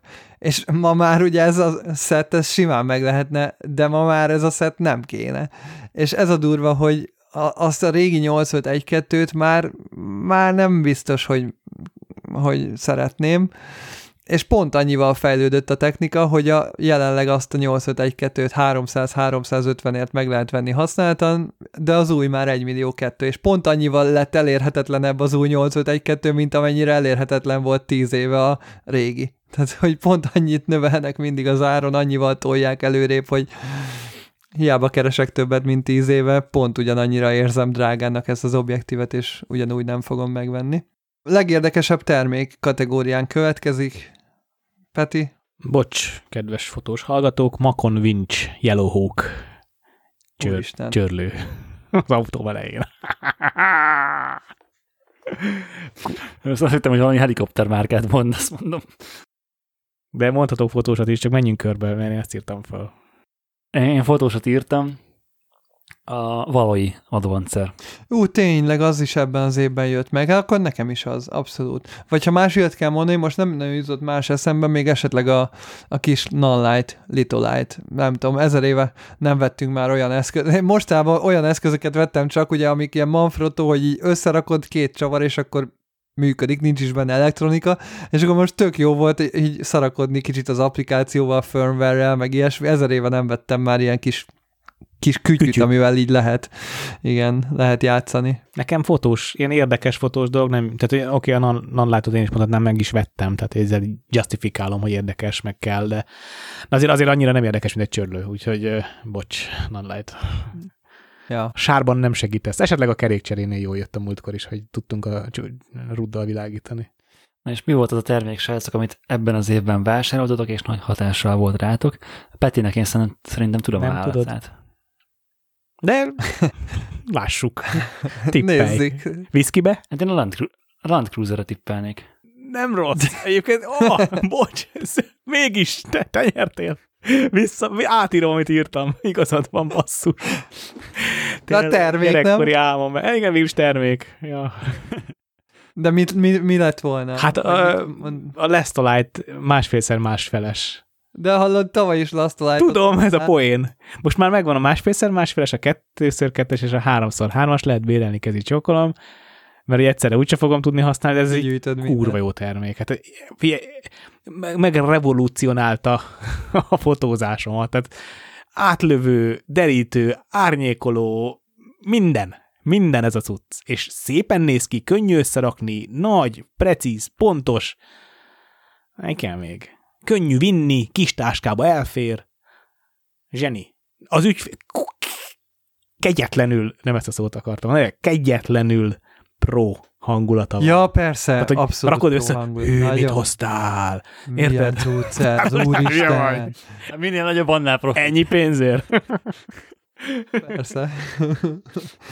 Szóval... Ki kell rakni, tudod, így mutatóba egy nagy hetvenkétszázat egy vázzal, és akkor aztán elkezded fotózni kis kompaktal. Ezt pont ezt akartam, hogy akkor is összerakom ezt a lájtot, hogyha nem kell. Csak legyen ja, ott persze, a panel. Vetíteni kell. De nyilván ilyet nem csinálok, azért macerő összekattintgatni, de, de nagyon jó megjelenése van. Van egy ilyen, van erre biztos egy jó kifejezés, ez a nem a hozzáadott érték, hanem ez a, ami a, ami a Bentley-nek is van, meg a Rolls-Royce-nak is van, ez a, ez a megjelenés, ez a statement, hogy te itt most vagy Aha. valaki. Nem jut eszembe, van egy angol kifejezés, nem jut eszembe. Gábor? Nekem a Canon Prima Mini kettő a legnagyobb hatású. Azzal fotóztam gyakorlatilag ötven tekercsfilmet, vagy hát harminc-negyven tekercsfilmet idén. És az összes ö, personál mindenemet igazából azzal fotóztam egész évben. Gyakorlatilag most, ahogy visszakerestem a katalógusomat, nem is olyan rég, kerestem így, hogy amiket magamnak fotóztam dolgokat, és az összes az analóg volt. Tehát, hogy idén én full, fullba nyomtam az analógot, a kis Canon kompaktal, nálam ez volt. Na, hát nálam is egy analóg fényképezőgép, és talán ez sem annyira meglepő, nyilván a Leica em pé. Ö, elképesztő a mai napig. Tehát ö, amikor ránézek a polcon, még mindig nem merem elhinni, hogy ott van. Egyébként pont beszéltük múltkor Petivel, hogy nekem azóta tetszik a fekete színű iksz száz vé, mióta megláttam nálad a fekete színű Leicát. De az em hatom is fekete volt. De az még régebben volt, meg akkor még nem létezett talán fekete színű iksz száz ef. Igen, abban igazad van. Akkor még, a, akkor, mert akkor még, akkor még amikor mi bennelek mi találkoztunk iksz száz ügyileg, emlékszem még bőven podcast előtt, igen. Akkor még szerintem a té-nél járt a széria. Meg azon nem piros Na, betűk vannak fel. Ez meg a másik, igen. A piros a feketén nagyon jól mutat. Hát a Leica, az én Leicámon egy darab piros betű nincs. De az iksz száz vén van egy V betű. Egy ötös. Ja, igen. Hmm. Na mindegy, jól néz ki az a Leica. Igen, már csak ha, ha egyszer milliárdos leszek, akkor én is veszek egyet dísznek. Az aranyszínű hazáblad ötszáz mellé, tudod. Kedvenc personál projekted idén, amit magadnak fotóztál? Bónusz kérdés, nem várt. Ez a bónusz nem várt kérdés? Hát figyelj, nekem nem. Igazándiból nekem ez az év, ez nem a... Tehát nem volt... Nem tudnék egy, egy körülhatárolható personál projektet mondani, viszont elindult a... Úgy érzem, hogy elindult a fotózás meg olyan irányba, ami, amire egy picit számítottam, és erre utaltam is tavaly év végén, meg évelején is talán, amikor kiköltöztünk Stockholmba a körül, hogy, hogy meg fog változni a fotózásom. És ez abszolút igaz, és kezdem a streetet egy picit hanyagolni, vagy, vagy hát nem is hanyagolni, hanem más, más felfogás kezelem a streetet, nem azt, nem, az, nem azt a klasszikus street fotózást keresem, mint amit eddig kerestem, és nem azt a... Eddig, eddig nekem a, a legnagyobb bajom az volt, hogy, hogy öm, hát úgymond fogalmatlanul kattingattam az utcán, és hogy voltak képeim, de hogy azok nem kapcsolódtak egymáshoz, nyilván egyedileg kinéztek valahogy, összetett belőle rakni nyolc év street fotóiból egy könyvet, és, de hogy ennyi, és hogy nem, nem, sosem tettem mögé gondolatiságot a street fotóim mögé. És öm, arra jöttem rá, hogyha ezt, hogy szeretnék ö, vizuálisan akár történetet mesélni, vagy valami keretet adni a fotóimnak, akkor azt nem fogom a street fotóba megtalálni feltétlenül. és vagy pedig, hogyha mégis az, nyilván az utcán fotózok mostani, most is, de hogy, nem, de hogy máshogy kell fotóznom az utcán ahhoz, hogy ez, ez vizuálisan, vizuálisan tudjon kapcsolódni egymáshoz az, a képek. Szerintem a klasszikus street fotózást ettől függetlenül megtarthatod, és pont... A, nem, nem azt mondtam, de hogy, hogy... Csak azt akarom mondani, hogy a klasszikus street fotós tudásod, reflexeid, látásmódod, az segíthet ugye képileg ö, akár ebben a másik kategóriában is, és hogyha elkezded ö, ezt a másik kategóriát is úgy felfedezni, hogy nem akarod hozzáragasztani a korábbi street fotós stigmákat, és ténylegesen megpróbálsz beleállni ebbe a te, tök új stílusba, akkor majd két év múlva ez is majd visszahathat ugye a klasszikus street fotóidra. Tehát tök jó, hogy el, el tudod különíteni, és, és két különböző stílust a maga módján elkezdeni felfedezni. Szerintem egyébként a fotózásban ez nagyon fontos, hogy én is egyébként ezzel így vagyok, hogy modellfotónál tökre akár megyek ilyen természetes fényes irányba, de mondjuk az ilyen reklámfotós témánál meg imádok vakuzni ezerrel, és nyilvánvalóan mind a kettőnél a felszedett tudás, az, hogy hogyan működik a fény, meg akár, hogy hogyan kell kezelni a, az általad kontrollált fényt, azután a visszahat, és amikor megtanulok világítani egy sörös üveget mondjuk, akkor utána egyel jobban fogom tudni valahogy világítani azt a jelenetet is, mert, mert hogy minden egyes bevilágítással bármit is világít, az ember tanul egy picit pluszba. Ö, tehát nem fogom bajni az úgymond klasszikus street fotózást, tehát hogy még mindig, tehát nem, nem bírom megállni, hogy ne, ne lőjek rá azokra a jelenetekre, meg, meg nem tudok úgy végigmenni az utcán, hogy ne figyelném ezeket min, mindig. És ugyanúgy, hogyha, hogyha ugyanúgy mindig nálam van a fényképezőgép továbbra is, tehát nem, nem, nem erről beszélek, hanem, hanem inkább, amit te mondtál, hogy egy picit tudatosan akarom tágítani a, a témámat, meg a, meg a fotós eszköztáramat, hogy igen, úgy, olyan szempontból eszköztáramat, hogy a, a vizuális eszköztáramat. Igen. Amikor komponálok, akkor nem mindig olyan akciójeleneket fotózok mostanában, mint korábban, viszont sokkal tudatosabban komponálok, meg sokkal tudatosabban alkotom meg a fotót a fényképezőgépben. Emlékszel arra, hogy tavaly mit mondtál? Tehát, hogy volt egy olyan rész, hogy azt mondtad, hogy szeretnél, ugye akkor nagyon sok ilyen túrát ö, csinálta, és akkor mentél, fotózgattál a huszonnégy hetvennel, és akkor ö, mentél abba az irányba, hogy, hogy ilyen effortless lifestyle pillanatokat gondolkodás nélkül ö, fotóz, és akkor talán meg is fogalmaztad a podcastben, hogy ugye idén szeretnél olyan képeket csinálni, amiben ö, nem feszülsz annyira rá, hogy hiper-szuper minőségi, magas színvonalú művészi értéket adó fotó legyen, hanem fotózol mindent, ami jól esik, ami, ami megtetszik, és, és ezáltal folyamatosan ugye új gyakorlatot ö, csinálsz. Egyébként az a durva, hogy ezt nem mondtam még neked, múltkor volt egy hosszabb beszélgetésem, mert szoktam így telefonálgatni néha fotós arcokkal, és akkor pont ö, megkérdezte az egyik srác, ö, ha hallgatja ezt, tudja, ö, hogy kiről van szó, megkérdezte, hogy egyébként mi a véleményem a Benedek fotóiról. És akkor így mondtam, hogy hát mi lenne, hát figyelj, szerintem tökre jók, meg izé. És akkor mondta, hogy hát de ő, ő, ő amire így emlékszik, az így neki annyira nem tetszik. És akkor mondom, oké, akkor nézd már meg, hogy most az instáját, hogy mert szerintem jelenleg ugye tök mások a képei, mint pár évvel ezelőtt, és hogy jelenleg pont azt csinálod, Benedek, amit te tavaly karácsonykor meghatároztál, hogy hogy egész évben nem arra akarsz ráfeszülni, hogy most a világ legjobb streetfotós pillanatát elkapd, hanem gyakorlatilag ami szembe jön, ami, ami megtetszik vizuálisan, azt fotózod, és ez egy teljesen másfajta, amit Stockholmban most fotózol, teljesen másfajta vizuális nyelv, tök máshogy fotózol, mint régebben, és ez az új stílus egyébként nagyon megtetszett ennek a srácnak ahhoz képest, hogy hogyan fotóztál régebben, mert ugye nyilván ízlések és pofonok, de hogy teljesen elkülönül a stílus. És én megmondtam, hogy figyelj, Benedek, valószínű, hogy fejlődni fogsz a, má- a street fotóban is azzal, hogy ezt csinálod, és pont ezt mondtam el a srácnak, hogy annyira jó, hogy pont azt csinálod egyébként, amit meghatároztál az év elején, hogy, hogy azt akarod, hogy, hogy vizuálisan csak olyan képeket gyárts, ami csak így mész bármerre, lóg rajtad a kamera, és és kattingatod, mint az ilyen túrázások, meg ilyesmi, hogy, hogy ténylegesen úgy, talán azt mondtad, hogy beleállsz abba, hogy hobbifotó, vagy valami ilyesmi volt. És, és szerintem ebbe teljesen sikeresen bele is tudtál állni az évben. Igen, és, és hogy, hogy nagyon tök, tök jól látod, és annyival egészíteném ki, hogy amit mondta, mondtál, hogy, hogy, hogy amit mondtam tavaly, hogy úgy akarok fotózni, hogy Hogy, hogy effort lesz hobbi felfogással, teljesen mindegy, hogy mi van a képen, csak legyen jó, és hogy nem is akar annyira ráfeszülni. És hogy az az érdekes, hogy viszont azokat a képeket fel, amik, amik, amik, amik kim vannak az Instán, azoknál viszont nagyon precízen komponáltam azokat a dolgokat. Tehát, hogy nagyon-nagyon az utolsó részletig odafigyelve komponáltam meg, és az összes többét, amit mondjuk nem láttok, vagy, vagy a nagy többségét, viszont ugye nyilván nem. De ez egy tök és... másik irány volt a korábbi rangefinderes elkattintott X Pro hármas cucchoz képest.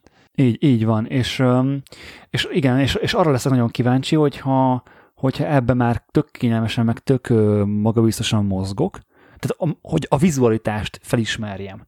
És egy banális dologban, és ezt, ezt akarom megtanulni, mint mondjuk egy Eggleston, hogy a banális dolgokban meglásd az értéket, és a szépet, és a harmóniát. Hát pont erről beszéltünk tavaly, amikor én ugye pont ezt mondtam, hogy ugye akkor vettem meg a Stephen Shore, meg az Eggleston könyvet is, és igen, hogy én is pont, hogy el akartam menni ilyen irányba, és jó is, hogy megvettem a kompaktot, mert oké, hogy nem banális, de hogy, hogy én is, amit mondtam, hogy szeretnék csak így önmagamnak fotózni, és igen, a kompaktal csomó ilyet fotóztam.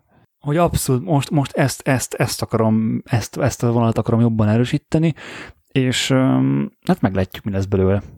Igen, egyébként ez egy elég jó vonal. Még a hogyha még egy jövőbeli projektekről van szó, ezt lehet, hogy nem, nem, nem, nem emlékszem, hogy nektek mondtam erre. Na, nem emlékszem, hogy nektek mondtam, mondtam erre. Igen. Az melyik fajta hal konzervnek a márkája mondtam erre? Ezt megengedem, hogy benne vagy, Gábor. Skandináv cucc. Na, tehát nem emlékszem, hogy azt már meséltem nektek, de uh, nyáron neveztem egy svéd uh, streetfotós pályázatra. Ez, ez, ez, ebben biztos, hogy ezt mondtam. És nem, nem nyertem díjat, viszont a hat képemből négy képet kiállítottak uh, Göteborgban. Uh, nem, sajnos nem tudtam elmenni, mert akkor volt a görög nyaralás. Viszont a, az a galéria, aki csinálta a printeket a falra, az megkeresett, hogy mi lenne, hogyha árulnák az én képeimet. Ó, wow, mennyire jó. Nagyon. És uh, ma, ma küldték el a... Na csak azért merem elmondani, mert már tényleg az utolsó simítások vannak, de nincs még link, meg nem tudom megosztani. Ma küldték el a... Beküldtem egy csomó fotót, kb. ötven képet válogattam össze, és uh, abból az első körben ilyen tizenkettő-tizenöt fotó lesz elérhető. Nagyon. Ez nem... Tehát, tehát ez nem... Sajnos nem olyan galéria, hogy one-off printeket árulnak, és ez ilyen print on demand.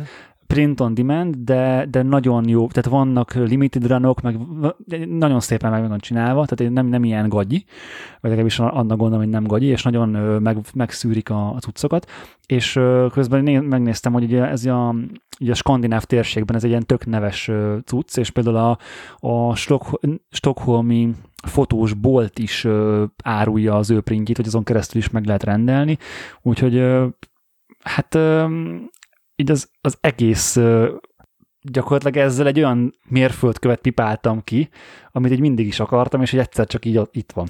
Wow! Tavaly könyved jelent meg évvégén, most meg galéria, mi lesz jövőre? Úgyhogy majd lehet uh, svéd koronáért fotót vásárolni tőlem. Drágán adják egyébként? Vagy, tehát, hogy, hogy művészeti érték áron, vagy print áron kell ezeket print, számon uh, attól függ, hogy milyen. Mi, attól függ, hogy mi, mi, milyen anyagra, meg hogyan kéred a printet. Alapvetően milyen képeket? Meg, hogy alá van írva, alá van írva limited run-el, tehát nagyon sok mindentől függ. Milyen képeket küldtél? Voltak, van köztük budapesti is? Hát csak az van gyakorlatilag wow. Majdnem, hogy nagyon, nagyon, nagyon sok budapesti kép van, van talán van egy-két Stockholm is, de, de a nagy többség az Budapest. Hmm. Nagyon menő. Wow. Ez durva. Emlékszem, bocs, emlékszem arra, amikor én melóztam, akkor éppen nem nagyon értem rá, de úgy félfüllel, félszemmel láttam a, a kis összeomlásod, amiről beszéltünk, a filmes összeomlást, és, és emlékszem mennyire, hát emlékszem, hogy mondom, dolgom volt, hát nem értem rá ott szomorkodni, megállni szomorkodni, de az elbevágott. Tehát egy tényleg konkrétan nem azt mondom, hogy elbögtem magam, de hogy lelkileg átéreztem a, a, a nehézségét, amit megélhetsz, hogy elbaszták a filmedet, és és közel, nyilván nagy a távolság, de hogy ez, faszok, ez kurva jó, menj már, de ez kibaszott nagy dolog. De most érzed igazán, hogy ott volt az, a, amikor a kisgyerek elrúgja a labdát, és hogy az sprintbe mennyire brutális lett volna. Igen. Jaj, hát be igen, kell szkennelned Benedek Róban, és valamit a színekkel kezdeni. Muszáj Gábor, Gábornak gondolatát muszáj idehoznom, adásbúcsúzásnak szántam, de hogy tényleg, Benedek, most ugye egy lapra kerültél Kapával, akinek szintén elbasztak. Ez Gábor gondolata volt, amikor kiderült ez a... Hát talán neki kicsit nagyobb volt a fájdalma. Igen, hát minket önök, igen, a hallgatóknak majd, aki nem ismerik Kapa történetét, hogy a partraszállás fotóit egy túlbuzgó laboráns túlszállította, túlhívta, túlhívta, vala, túlhívta és, és a, így született meg a kis, kis elmosódva fotósorozat, ami a partraszállás képeit. Meg hogy nagyon sok, ugye meg is semmisült hát a képek. A kilencven százalék meg semmisült kb. Igen, igen. Nézzetek utána, ha érdekel titeket. De, de az, az a párhuzam, hogy igazából szépen lassan mészte abba az irányba. Tehát, hogy nem kell ahhoz elbaszott. Igen, és neked tök, analóg. Tök, tökre örülök, és, és nekem ez nem titkom, hogy én ezt szeretném amúgy a fotózásból minél jobban elérni. Tehát, hogy én, én amióta ugye nem fotósként akarok megélni, meg nem fotósként dolgozok, nekem ez mindig is ezt, tehát így tudatosan, tudatalattian, ö, erre, az ilyen, ilyenfajta irányba szeretnék elmenni. Vere, vere. És már látom magam előtt, hogy sok tíz évvel a halálod után, mint benedek pont hu hivatkoznak rád. benedek pont hu? benedek pont jé pé gé. Jaj, bazd meg tényleg. Nagyon remélem, hogy nem az Instagramról fognak hivatkozni, nem Peti? Hát nem, nem csak ott leszel ismert, de hogy ez lesz a beégett név. Hát, hát én ezt sehol nem máshol nem használom, és az csak, az, ott is csak azért használom, mert nem szabad a Benedek. Egyébként korábban beszéltünk a fotópályázatokról, és most elgondolkodtatod, hogy lehet, hogy mégis érdemes színvonalas pályázatokra nevezni, hogyha így ilyen alapon például most ezt téged is itt fedeztek fel, úgymond a galéria. Volt nevezési díj? háromszáz korona, kb. tízezer forint. De, de Gábor, téged ez eltántorítana? Nem tudom, hogy milyen színvonalú. Én hát korábban beszéltünk pályázatokról. Én nem is szoktam figyelni az ilyen pályázatokat. Lehet, hogy lenne olyan pályázat, amire beneveznék pénzért. Nem tudom, nem találkoztam még nagyon ilyennel, de nyilvánvalóan azért azt is meg kell mondani, hogy nem tudom, valahogy a képeink másfajták a Benedekéhez képest. Tehát a miénk nehezebb pályázni szerintem valahogy. És ez lehet, hogy rólunk mond el negatívan valamit, nem tudom, de hogy azért a Benedek képei pályázhatóbbak talán. Bocs, mi, mi fotósként dolgozunk, tehát azért nagyon-nagyon... Igen, tehát ti alkalmazott fotósok vagytok, én meg nem vagyok alkalmazott Urán fotós, más. Talán ezt így lehetne leírni. Nagyon más. Igen. Teljesen más. Egyébként én sem, tehát hogy erre a pályázatra, ezt egyébként Vera találta ezt a pályázatot Instagramon, tök random, és ez volt az első ilyen, van, egy, van Göteborgban egy, hát ilyen streetfotós, valami streetfotós egyesület, vagy valami ilyesmi Göteborgban, és ők csinálták ezt a pályázatot, és ez volt az első, meg volt egy streetfotó fesztivál ott, és akkor hát gondolom, miért neveznék, hát csak beküldök hat képet, ráadásul volt harminc év alatti, vagy huszonkilenc év alatti kategória, nyilván oda küldtem be, hogy nagyobb esélyem legyen akár nyerni, tök jó díjak voltak, tehát például egy iksz száz vé volt az első díj. A franc, vagy nem nyerted meg. A második díj az kb. kétszázötvenezer forintnyi korona volt, a harmadik díj meg ilyen százezer forintnyi korona volt, fotós boltba utalvány. De értél el helyezést, vagy ez volt? Nem, nem, nem, az volt, a, hát úgy volt a helyezés, hogy három, három díj volt, egyébként a, most tök őszintén tök szarképeket nyertek. Szerintem. Hát nem te de, voltál zsűri azért, igen. Igen, és a, a de mondom, a hat képet lett a maximum, és abból a hat képem, abból a hat képből négy kép az nomini lett, tehát azt kiállították, és az eleve egy tök, tök ja. nagy sikernek könyveltem el, tehát nyilván az utána lévő dolgot, azt meg aztán főleg, úgyhogy, de amúgy, amúgy nem nagyon szoktam én sem nevezgetni, de van, van rengeteg pályafotós pályázat, amilyen streetfotósabb is akár, meg volt egy év, amikor jobban figyelgettem őket, de de nem... Nyilván, hogyha, hogyha van erre pénzed, meg, meg, meg, meg ezt téged érdekel, meg tudsz szeretsz miatt izgulni, vagy ilyesmi, akkor nyugodt, persze, tök, tök jó tapasztalat, csak ugye ez a baj legtöbbször, hogy a, a pályázatok többségénél ugye ennél sem volt konkrét visszajelzés a fotósnak. Tehát, hogy nem hiába nevezzel, meg hiába fizeted be. Fogalmat sincs, hogy mi alapján értékelik a fotót. Egyrészt meg, hogy most akkor hogyan tudnál jobb lenni, vagy mi az, mik azok a szempontok, amiket keresnek. Jó, de egy nagy meg... pályázaton annyi kép jön be, hogy tapasztalatban igen, van, igen, hogy nem, nem elvá... minden fotóra reag... reagálni. Pe- persze, ez nem, ez nem is elvárható, nem, nem azt mondom. Semmi tehát, hogy ez nem, semmiatt picit én is távol tartom magam ettől, hát ez... ez szerencsére így egyszer bejött az életbe egy ilyen. Egyből, eddig kíván... egyből egy. Kíváncsi leszek, hogy egyébként ennek mi lesz a vége. Tehát lehet, hogy ugye nyilván a, az eladott képek után százalékot fogok kapni. Fogalmam sincs, hogy mit, mire számítsak, vagy érted, mi, mi lesz. Beszélgettem egyébként a videók cseteltől. Egyébként Göteborg, Stockholmtól kb. hatszáz kilométerre van. Tehát nem, nem ez az átugrok a szomszédba, szevasztok, kategória város. De megy annyit egy töltésre az elektromos Volvo? Szerintem nem. Hát talán hivatalosan lehet, hogy megy annyit. Télen nem de megy annyit, olyan, olyan rossz időben biztos. Ja, meg megállsz kávézni, gondolom töltőhálózat azért van. Hát vagy Fjaréven beülsz végig. E... Igen. Ja. Na de hogy beszéltem online-nal, online a, a galériával, a, mielőtt ugye aláírtam a szerződést, és így tök-tök pozitívak voltak, meg így, így, ja, így akármi is lehet ebből. És érted, hogyha ha nem adnak el egy képet, és legalább el tudom mondani, hogy ez egy, egy svéd galériára a képeimet, hát az már eleve ennyire menő. Ja, meg hogyha nem adnak el egyet se, akkor majd raksz fel en ef té-ként jövőre magadnak, és megveszik úgy. Igen. Ha nem adnak el egyet se, akkor megvesszük Patreonból. Ja. Ja, igen, majd magamnak megveszem. És... Magadnak megveszed, és akkor úgy pörgeted fel az adat. Megveszünk Patreonból, és vándordíjat csinálunk belőle itthon. Jó. Amúgy mennyibe kerül egy ilyen print? Az egyik, amit, amit néztem... nálad... Tehát az egyik te printed, a, ami, a, a, mennyiért árulják? Nem tudok semmit, Gábor. Ja, még tehát nem tudsz. Jó. Tehát ma kellett elküldenem így a képcímeket, meg ilyen képleírást a végső, végső szelekcióhoz, de ami, ahogy néztem, ugye akik már fönn vannak, ö, ilyen pár száz, egy-kétezer koronáért mennek. És az ö, mennyi forint?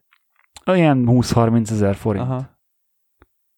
Vagy, vagy akár negyven-ötven. Tehát például egy, most nézek, egy hetvenszer száz centis ö, poszter nyomat, fine poszter ö, nyomat, az ezerkétszáz korona, az ilyen negyven pár ezer forint. Ö, de mondjuk egy á hármas méret, vagy egy Egy á hármas méret az meg mondjuk tizenöt ezer forint. Tehát, hogy nem, igazándiból nem, nem drága, tehát így tök akár, valószínűleg lesz egyébként international shipping is, tehát hogy bárki tud rendelni. Nyilván gondolkoztam rajta, hogy, hogy egyébként az már, hogy printeket áruljak, mint magánember, mert tök régóta így a fejembe van, meg egyébként lehet, hogy ezt lehet, hogy ezt majd idővel is fogom kezdeni. De, de először, ez most ez így tök jó, hogy kipróbáljam, hogy egyáltalán érdekel, érdekli, érdekli-e az embereket ez, vagy hogy, ez, vagy egyáltalán tetszik-e az én fotó stílusom az embereknek ilyen, ilyen szempontból. Öm, aztán, hogyha majd lesz ennek folytatása, vagy mármint, hogy, hogy ténylegesen kikerül a nevem meg a kollekcióm az oldalra, akkor úgyis majd fogok róla beszélni, meg úgyis, akit érdekel, az akár nyugodtan rendeljen innen, tehát nem feltétlenül kell így ezen, ezek után rajtam keresztül printet venni. Én más bónuszkérdést látok ide felírva, mint amit föltettél, Gábor. Hát van másik is. Meg te, de te is tehetsz. Mi volt a, mi volt a bónusz-bónusz? Mi volt a bónusz-bónusz? Hát még én sem válaszoltam erre, meg te se, tehát akkor mondd, hogy mi a...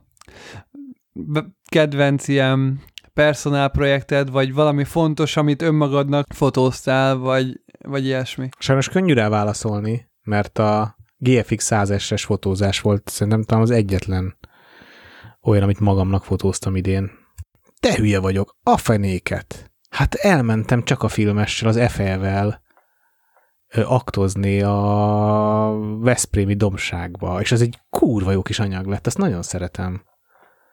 Ami Instán is kim van. Na, az például, az például olyan volt, hogy tudatosan nem, tehát az direkt nem digi, tehát az messzire menni, tudom, hova megyek, kinéztem, a, hogy mikor érek oda, milyen képet akarok, az egy tudatos, az jó, na igen, az talán.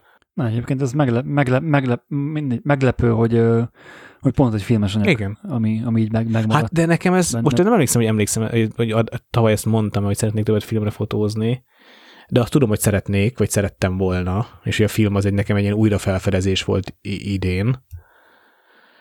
Úgyhogy végül is ez tök, tök, tök érthető. Meg ugye volt az az anyag, amit nagyon szerettem, amit nem, enged a, nem engedett a modell publikálni, Isten tudja miért, mai napig nem tudom.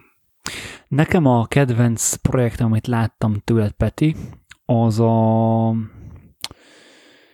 az a zenész srácról a fekete-fehér berázott képes anyag. Jó, de az nem projekt volt, az meló volt.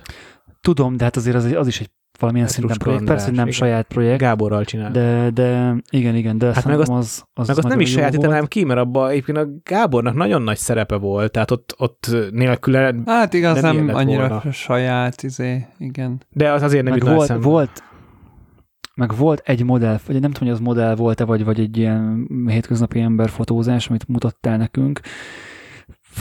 Na, még már azt sem tudom visszamondani, hogy hogyan nézett ki a modellány, de, de, de az is az, az, az is nagyon fekete-fehér volt az egész sorozat, és voltak olyan képek, amik, amik, nagyon, amik nagyon jól sikerültek szerintem. Ja, tény, az a baj, igen, hogy Peti nem lehet visszanézni, mert mondjuk nálam se, ez pont jó, én, én beszélek, de hogy hogy igen, Peti, volt egy tök jó kis csaj, aki itt fekete-fehérben fotózott, meg volt a bajszos srác Vision háromra. Hú, az is nagyon jó, tényleg az is, az is analóg, tényleg. Abból az analógok egyébként jók lettek, de hát az sincs kint sehol. Tehát, hogy az a baj, hogy nagyon nehéz, és igazából talán ezt kellene mindannyiunknak, legalábbis Petinek meg nekem megfogadni, hogy legalább Instán fellegyelek már ezek a képek, amikről beszélünk. Igen. De egyébként a Petruska Andrisról az a sorozat is kurva jó lett szerintem, azt is nagyon szeretem, amit a, a színes berázott után fotóztam a tetőn. Az, én arról de ez nem csaj. Azt mondtad, hogy egy fekete-fehér csaj. De volt nem, a, fe... a, a Petruskásnál én a tetőn jó, azt mondtam, a, a parkolós. Hú, a de ba... a fekete-fehér csaj, tudod melyik, én amire nem. gondolunk? Nem én. Így belemosolygott a kamerába csomószor. Hát mondjuk az összes modelljében. De úgy várjál. Volt ilyen középre komponálás, meg ilyen fura haja volt a csajnak, ilyen különleges. Ja, tudom, persze, hogy tudom, grafikus lány, hogy az kurva jó anyag lett, tényleg. Tényleg, tényleg. És azt nem tudom, miért nem volt. Semmit nem volt. Egy-két képet becsöpögtethetnél. Semmi, egy kép nincs róla, és tök jó. Semmit nem rakta. Én mindig úgy voltam vele, hogy majd jövő héten kirakom, de aztán jött a meló, aztán semmi nem lett belőle. Igen, ú, de nagyon szeretem. Új jó anyag. Az nagyon, nagyon szeretem azt anyagot. Igen, igen, igen, igen. Na, vele nagyon szeretnék például évente fotózni. Na, mi lenne, hogyha ezeket ki is raknánk majd, a, ezeket a fotókat, akkor kicsit sűrűbben posztolnánk majd Instára. És ahogy mondod, hogy évente szeretnél fotózni hát, lányjal? Igen, mert én harminc éves koromban elkezdtem egy projektet, és az volt a koncepció, hogy fotózom harminc éven át, és akkor én, én vagyok harminc, és hatvan leszek, mire elkészül, és minden évben lefotózok, lefotóztam egy barátomat, és ez ment három vagy négy éven keresztül. Egy, egy, egyébként volt barátnőm, akivel ott barát szakítottunk, és jó pár évvel később barátok lettünk, és ezért aktot fotóztunk. És, és tök izgalmas, hogy úgy képzeltem, mennyire szép lesz az, amikor majd az lesz, hogy, hogy babát vár, meg, meg szül, meg idősödő asszony lesz, tehát hogy ez egy kurva szép életmű, életpálya. Persze, egy hosszú és ho- hozzáment egy iráni srác, az, aki letiltotta az egészet. De jó. És aztán kiderült is, hogy az egész csak egy érdekházasság, tehát a srác részéről, és utána el is váltak, és megszakadt három évre az egész. Hát, Buda bosszantó basszus. És én az összes projektem, nekem én azért nem vagyok annyira motivált projektekben, mert nagyon sok ilyen csalódás ilyen projekt. De mindegy, ezt már múltkor elkeseregtem, úgyhogy most nem folytatom. Ja, ja, ja. De nem, nem, nem, azzal nem volt szerencsém, azzal se. De most megint kedvet kaptam, hogy őt fotózzam. Mert nagyon... És ő ugye még grafikus, ezért abszolút motivált abban, hogy tehát tud motivált lenni a szép képek készítésében, és tud, tud létezni a kamera előtt egyébként önmaga. Igen, az jó. És ez úgy rohadt izgalmas. Nagyon, nagyon izgi őt fotózni, és úgyhogy nem modell. Tehát ezben a legizgibb, hogy nem modell, tök átlagos ember a legjobb értelemben.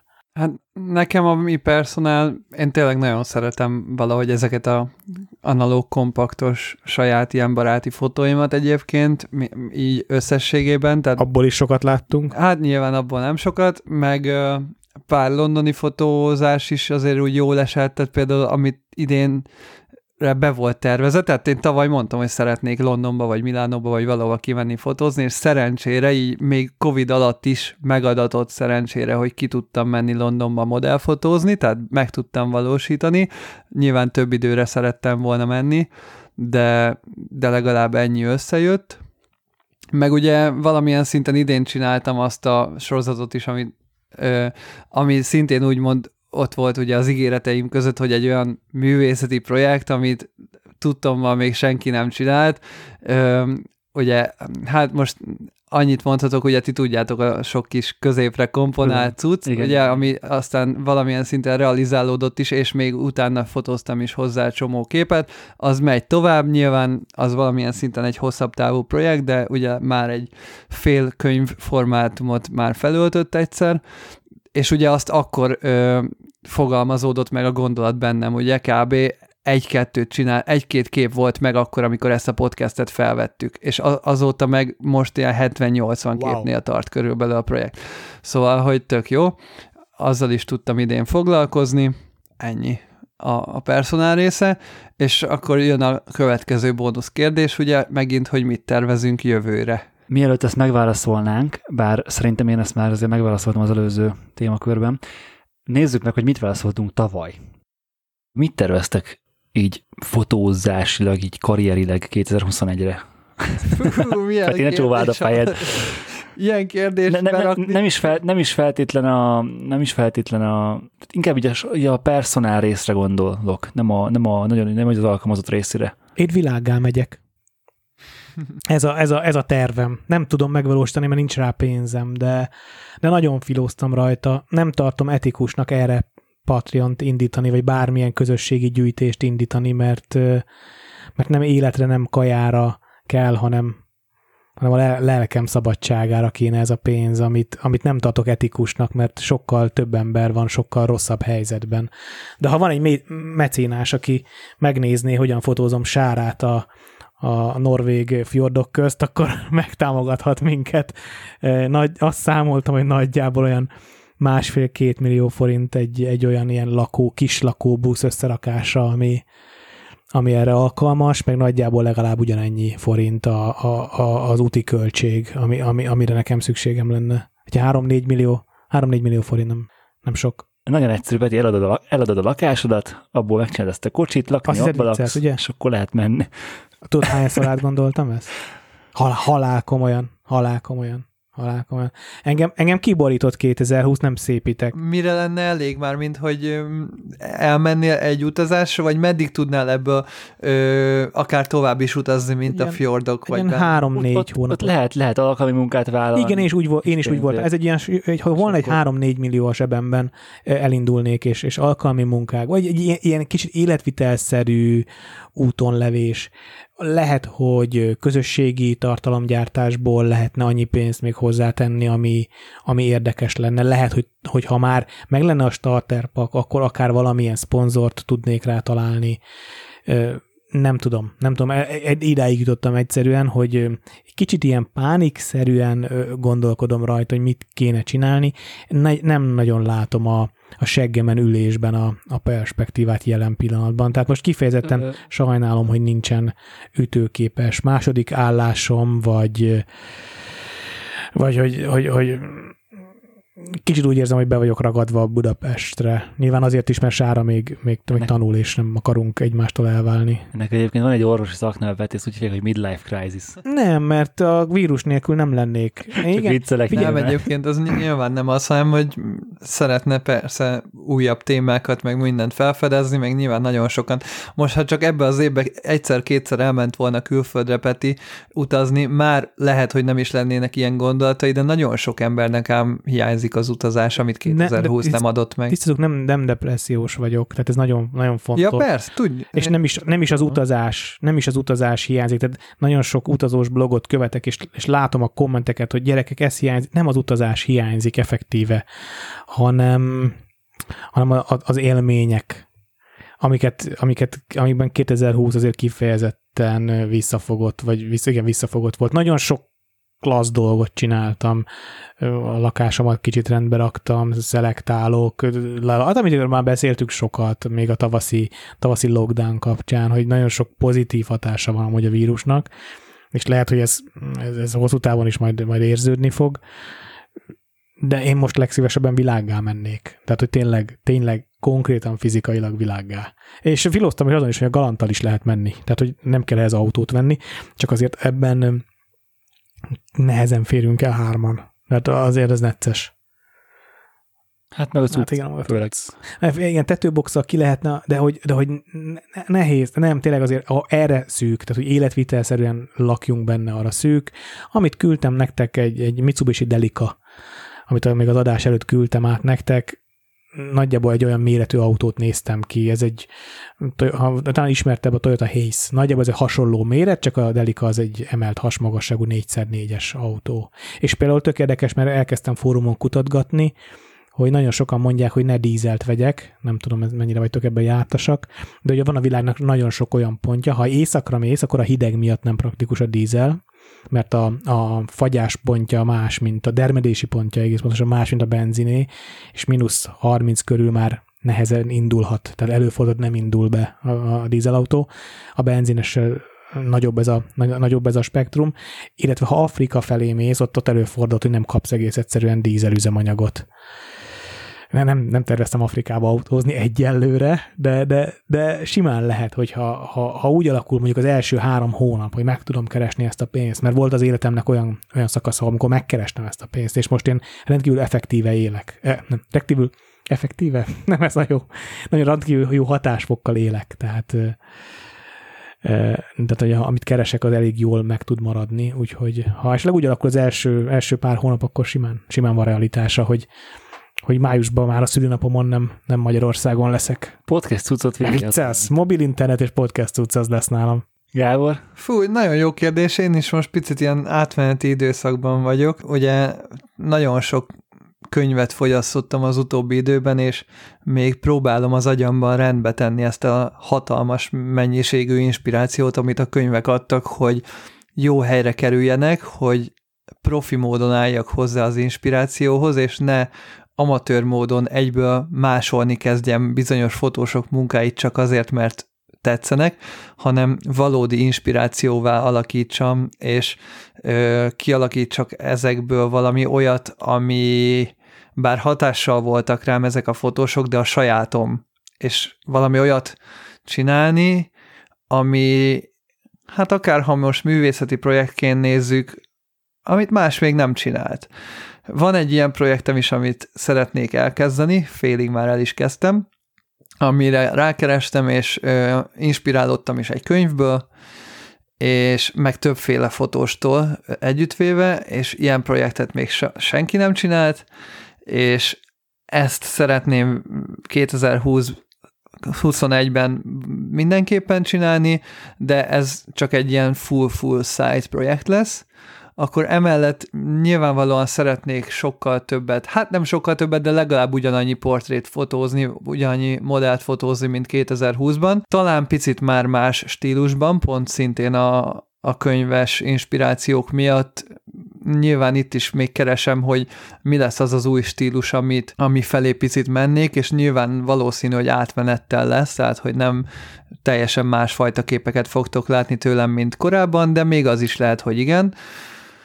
Tehát, hogy szeretnék sokat modellfotózni jövőre, ha lehetőség engedi, a korona engedi, akkor akár külföldön is, tehát nem zárkóznék el egy nyári Milánótól, vagy egy Londontól, vagy valami olyan helytől, ahol mondjuk kint tudok lenni egy-két hetet, vagy akár egy hónapot, és tudok mm, gyakorlatilag non-stop modellfotózni, hogyha a korona ezt megengedi, akkor még akár ebbe is belevágnék talán. Amit biztos, hogy meg fogok csinálni az, amit beszéltünk már pár adással ezelőtt, az a könyv, csak még már most évelejére is vannak olyan modellfotós lehetőségeim, amiknél tudom gyakorolni akár ezt a stílusváltást, meg tudok plusz arcokat beletenni a könyvbe, hogy picit még halogatom a könyvet, mert egyre több és több dolgot szeretnék belerakni, és ahogy alakul a könyv, egyre jobban szeretnék több és több dolgot belerakni, aztán majd meglátjuk, hogy hol fogom ezt lezárni, akár még a filmes dolgok is belekerülhetnek. Hát egyre, egyre, egyre bővül, lehet, hogy erre valamikor pontot kell rakni és megcsinálni.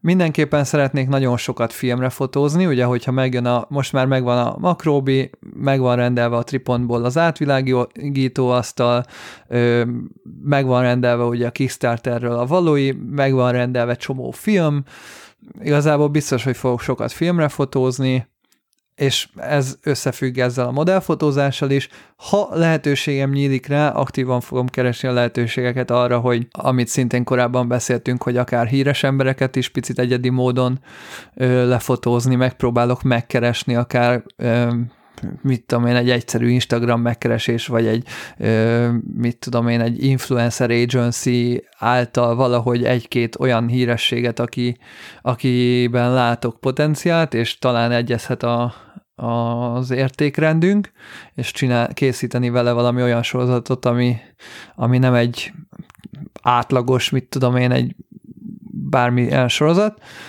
Ö, és hát nyilván munka szempontból nagy kérdések vannak, most így kétezer-húsz után nyilván nem mer nagy predikciókat mondani az ember. Én bizakodó vagyok egyébként, tehát hogy sok olyan lehetőség van, A, amit látok magamban, hogyha picit elmélyednék benne, mit tudom én, mondjuk csak mondok egy példát, ö, amit anno a Marci is javasolt, mondjuk az egy hónapot arra szánni, hogy reklámügynökségekkel felvegyem a kapcsolatot. Én tizenkét év alatt fotósként soha nem csináltam olyat, hogy én megyek a munkáért. Tehát én mindig megkeresések alapján dolgoztam, én soha nem vettem fel a kapcsolatot céggel, akivel akartam dolgozni, én soha nem írtam random e-maileket, nem, nem csináltam megkereséseket.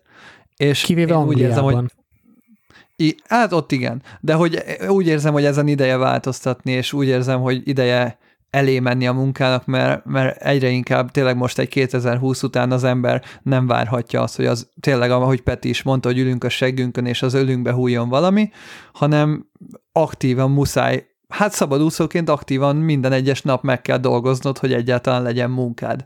Amit egy, tényleg egy nyolc órás munkával rendelkező ember nem igazán ismer, mert fel kell, és csinálja azt a munkát, ami neki van.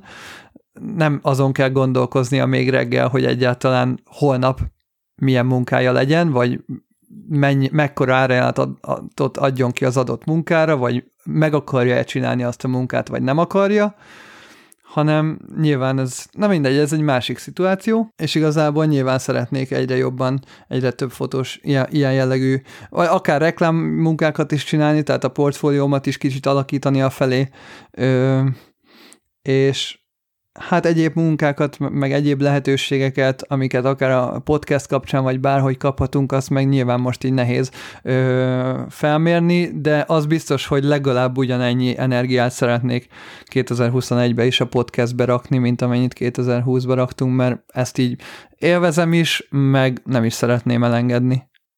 Benedek, te? Az az érdekes, hogy fotós szem Tehát a fotósoknak kétezer-húsz azért az elég nagy katasztrófa volt, azt kijelenthetjük.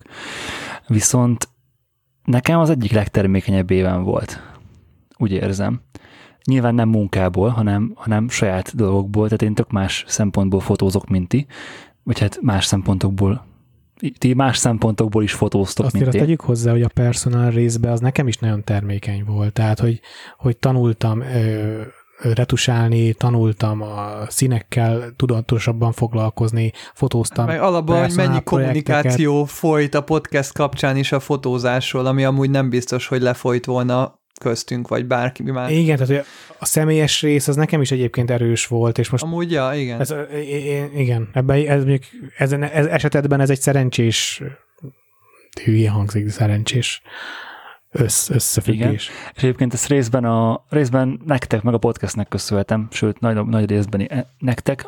A másik meg a bé pé es pé cé volt szerintem, ami nagyon megdob, megdobta az én ö, hozzáállásomat a fotózáshoz, vagy nem is tudom, hogy mondjam. Úgyhogy ö, hát mindenképpen ezt fel szeretném tartani, és amit így kitűztem magamnak kétezer-huszonegyre fotózás szempontjából, hogy ö, sokkal többet fotózzak csak azért, hogy fotózzak.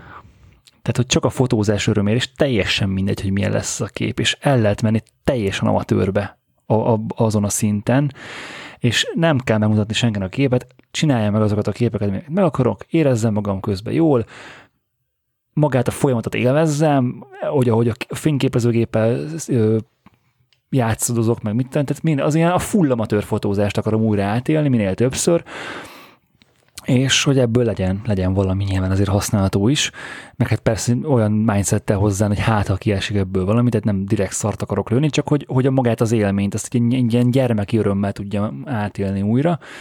Egyébként számítok arra, hogy egy picit át fog alakulni a fotózási stílusom jövőre, ezt, erről még nem beszélek, hogy miért, majd, majd hamarosan mindenki megtudja. Meglátjuk. Én arra is, tehát, hogy, hogy egy picit a, ezt ugye, amit mondtam, hogy ugye, ugye a fotózás kapcsán, hogy hogy egy picit nem elfordulni a street fotótól, hanem egy picit kinyitni másfele is. Tehát olyan, olyan témákat el, előhozni újra, mint amit, amit akár régebben már fotózgattam, vagy, vagy élveztem, azt egy sokkal komolyabb szinten megcsinálni. Úgyhogy én ezt várom kétezer-húszra igazából. Bocs, kétezer-huszonegyre. Gábornál is volt egy ilyen nyelvbotlás, ez pont olyan, amikor az első dolgozatra még kétezer-húszat írsz rá az iskolába. Az új év elején. Még márciusban is. Az a baj. Igen, igen. Hát Peti, amikor, ugye Petiben nem tudom, hogy ez mennyire volt uh, ilyen uh, fellángolás, vagy tudod, egy ilyen, egy ilyen beszélgetés hevében el, elsütött uh, elszólás, vagy egy nagyzolás, de ugye itt mondtad ki először, hogy te világá akarsz menni jövőre. És hogy akarsz venni egy kocsit, ami ö, ugye mondtad az előbb, hogy másfél-két millió forint kéne a kocsira, és ugyan három-négy millióból el lehetne indulni, de most ehhez képest számold össze a büdzsédet, hogy mennyit költöttél csak a kocsira. Igen. Viszont, viszont én rohadtul örülök neki, hogy, hogy ezt nem hagytad annyiba, hogy nem tudom, hogy ez mennyi, de tényleg nem, nem tudom, hogy mennyire volt ez tudatos. Mármint, hogy ami, a, akkor, amikor először kimondtad, hogy ez mennyire volt... Ö, a pillanatheve. Kibaszottul a pillanatheve volt. Tehát értem, hogy ez egy érlelődő, nagyon mélyről jövő böfögés volt, de őszinte böfögés.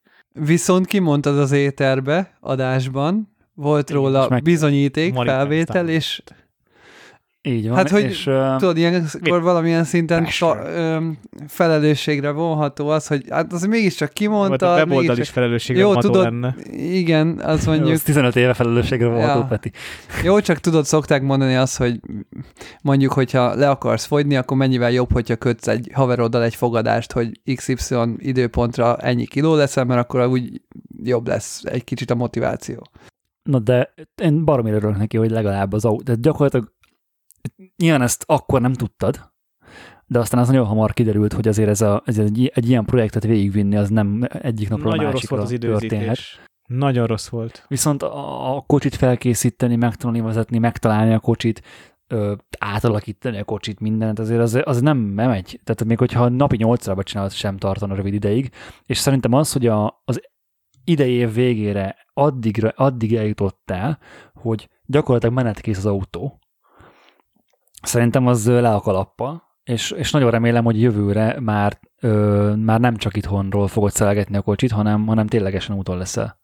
Igen, meg ráadásul az a durva, hogy ugye ennek a motivációja valamilyen szinten, és én is akkor úgy éreztem, és lehet, hogy egy ideig ez is volt, hogy hogy ebből az ilyen Covid desperationből jött, és akkor az egész ebből az ilyen Peti ö, kicsit lehúzta ugye nagyon a Covid, meg ugye sokkal rosszabb hangulata volt így általánosságban, meg ugye futárkodás, meg minden, és ahhoz képest ugye ebben az évben megmaradt a cél, de szerintem most már egy tök másik indítatás volt, tehát most már nem az van, hogy oké, okay, izé, szar a Covid, és valami, valahova el kell mennem, csinálni kell valamit, hanem most már azt érzem, hogy ténylegesen ezt akarod, ha van Covid, ha nincs, vagy tehát, hogy... És tudjátok, mi az egyik es tanulsága ennek? Hogy, hogy egy pici support mennyit sokat jelent egy, a, az egyénnek. Az, hogy megcsináltam azt a Go Get Funding kampányt, és hát töredéke nem gyűlt össze a pénznek, de az a, az, az a pénz, ami összegyűlt, az egy olyan hatalmas lendületet adott. Borzasztó nagy lendületet adott. Az a, a, a, nem, sok ember, tehát így, na, tucatnyi, tehát több tucat embernyi apró ad, apró ajándéka, adománya. Elképesztően sok. Az, az, az mert abba az irányba lendíteni, hogy, hogy elmerjek indulni. Fölhívott ö, olyan olyan kollégánk, aki, a, aki azt mondta, hogy ő, ő erre hajlandó a, az éves bevételéből egy látható százalékot félretenni, és ha majd útra kelek, akkor jelentkezzek nála, mert az a pénz ott lesz. És neki most, ő, ő neki akkor nagyon ment, és, és, és vagy gondolom, most is nagyon jól megy, és, és azt mondta, hogy ebben nagyon szívesen segít, mert, mert, mert szívesen segít. És, és mert hebegtem, habogtam a telefonba. Szüleim elég odaálltam, hogy figyeljetek, az van, hogy hát nem jött össze a, a család, meg nincs gyerek, tudom, hogy unokát szeretnétek, de, de, én, de most nem, nem, nem tartok ott, és szeretném, ha ebbe tudnátok segíteni. És akkor azt mondták, hogy hát, hát van egy, van egy, egy még nem realizálódott örökséged, amiről nem tudsz, mert még nem, nem, nem, nem zárult le az örökségi eljárás, és abból tudunk neked kölcsönadni pénzt előre. Tehát ez, ez, ez a te pénzed lehetne majd öt-hat év múlva, amikor majd lezárul a hagyatéki. Nagymamámat vesztettem el öt éve. És És hogy azt mondták, hogy oké, okay, akkor megelőlezik, megelőlegezik nekem, és ez a te pénzed, te költöd, te felelősséged, te nem fogod megkapni öt év múlva, ha elbaszod. Csak hát előre kölcsön adjuk, és, és ebből tudtam az autót végül megvenni, és hát Gábor igazad volt, mert kiröhögtél annó, amikor azt mondtam, hogy másfél-két-három millióból el lehet, én nem, nem, nem, nem siker, nyilván nem lehet elindulni. Viszont tényleg maga az autó megvásárlása is nagyon sok plusz motivációt ad, tehát hogy én azt látom, hogy maga egy ilyen hosszú távú projekt azért a te életedben általánosságban véve azért el tudna akadni, de azért a Land Cruisernek a ténye, hogy az megvan. A nyomás. És a, a, az mégis egy olyan, hogy nem azért vetted meg, hogy parkoljál vele a, a, azért, ö, budapesti utcákon, meg ö, egyáltalán nem a budapesti utcákra való ez az autó. Tehát, hogy nyilván ahhoz, hogy kihasználd teljes értékben a tudását ennek a, az autónak, muszáj szinte menned. Hát meg kétszemélyes. Teljesen alkalmatlan a hétköznapi közlekedés. Ez egy hét személyes autó, ami most két személyes, mert hátul ágy van. És hát akkor elmesélem már, hogy ugye, ugye került rá idén csörlő, ami nagyon, nagyon fontos volt, megtörtént a nagy szerviz, egy csomó olyan dolgot kicseréltem, amit ki kellett cserélni, ami most téli szünetben remélem fölkerül rá az a tetőcsomagtartót, annélkül esélytelen indulni, mert kevés benne a hely. A tetőcsomagtartóra kerül majd a zuhany, tavasszal, nagyon remélem összejön tavaszra a pénz, hogy az, az árnyékoló is meg legyen, hogy esőbe tudjak főzni, mert annélkül megint csak. Ugye voltunk egy tíznapos túrán, és ott kiderült, hogy milyen, tehát jegyzetelket készítettem, hogy mi az, amit módosítani kell, például az ágynak a platforma magassága egy picit magas, abban nyolc centit le kell engedni, hogy kényelmesen a kocsiban belül is el lehessen férni. Megvan az EcoFlow, megvan a napelem, ugye, megvan a hűtő. Na igen, ezek még Mo- tavaly sehol igen, nem most vettem voltak. Meg a képzétek, most vettem, nem tudom, nektek meséltem, hogy megvettem múlt héten a hűtőt, volt rá egy karácsonyi akció, de nem a legjobbkor, mert még nem fizették ki a novemberi pénzeket, ugye tudjátok, ilyen hatvan, hát sokszor negyvenöt-hatvan napra fizetik ki a fotósokat, és majd január elején jön meg pénz. Vagy kilencven. Vagy kilencven, igen, na mindegy, szóval beleugrottam, és megvettem a hűtőt, mert karácsonyi akció volt, és tényleg nagyon jó kedvezmény volt rá. Úgyhogy, úgyhogy most megvan a hűtő. És tényleg azért ezek nem kis költségek, az EcoFlow is ilyen ötszázezer forint, tehát hogy ezekre azért gyűjteni kell, meg tudod mi a durva, hogy, hogy így öm, be, mondtad azt, hogy majd még az is benne van esetleg, ugye korábban még beszéltünk róla, hogy, hogy felpimpeled ugye az autót, és akkor ha minden kötél szakad, és nem lesz pénzed elindulni, akkor felpimpelve eladod valakinek, aki tudja használni, és én azt gondolom, hogy ha még csak egy hónapra elmész, és utána adod az autót, már az is igazából az egész évedet megcsinálja. Tehát egy hónapos elutazás, vagy két hónap az egész évből, az gyakorlatilag szerintem olyan intenzív, meg annyi élmény, meg annyi tartalom, meg annyi fotót fog neked adni, hogy egész évben fogod tudni utómunkázni simán, csak egy sima egy-két hónapos elutazás is. És közben meg tudsz dolgozni itthon. Ja, és utána nyára, meg, nyá- tehát akár egy március-áprilist, ha kiveszel, úgymond, és utána nyárra visszajössz a sok munkára, szerintem simán meg fogja csinálni az egész évedet, mint feltöltődés, az a két hónap kivevés, vagy kivevés, ez is nagyon jó szó volt, de na, érted. Igen. Ha, ha, ha, ne, ha van kedvem hazajönni. Feltéve, van hát azt majd látod. És hát nem tudom, még talán nektek se, bár, bár már meséltem, tudom, de hogy nem, adásban biztos nem mondtam el, hogy kiadtam az egyik szobát. Csak hogy, hogy az apró lépéseket egymás után tegyük, hogy a lakásomba kiadtam egy szobát, és itt harminckilenc évesen bevállaltam egy, egy albérlőt, ami, hát én nem laktam nagyon rég soha konkrétan nem raktam albérlő társal, mert... Micsoda luxus. Nem luxus, jó, a, igazából a főiskola alatt laktam, csak ők ö, olyan mértékben hasis és fűfogyasztók voltak, hogy velük nem találkoztam, tehát, tehát ők nem számítanak. Ez nagyon, hú, az egy nagyon demotiváló, hú, de borzasztó ö, albérlő. De várjál, várjál, dehogy nem, hát az Elefánt frontember évek voltam lakótársa. Szegény. Nem ismeritek az Elefánt ro- ro- magyar rockbandát? Hát ilyen alternatív rock. harminckilenc évesek. Jó, én se ismerem, csak azért, mert... Nem hallgatunk magyar hát, zenét. Én csak azért tudom, hogy Csabi énekel benne. És hát get, az kurva nagy élmény például velük kapcsolatban, hogy én ott, ott ültem a csávóval éjszaka, ittuk az olcsó sört, és játszott a riffeket, meg mit tudom, gitáron meg énekelgetett, és most ott van színpadon, azt énekli. Viccek, jó. jó az igen. Is. És ez a, ez a szobakiadás az azért van például, hogy, hogy mondjuk fölkészítsd a lakást kiadhatóvá? Igen, igen, igen, igen. Egy, egy lánybarátom vett egy kutyát, egy tenyésztőtől, nem tudtam rábeszélni az örökbefogadásra, mert, mert olyan, hát őt nem, nem, nem, nem tudtam rá, mindegy, és, és bejelentette az albér, a főbérlőjének, hogy akkor lesz egy kutya januártól. És mondták a főbérlőjének, hogy hát ez nem így megy, hát ez, be kell, ez nem így megy, haver, tehát ide nem hozol kutyát.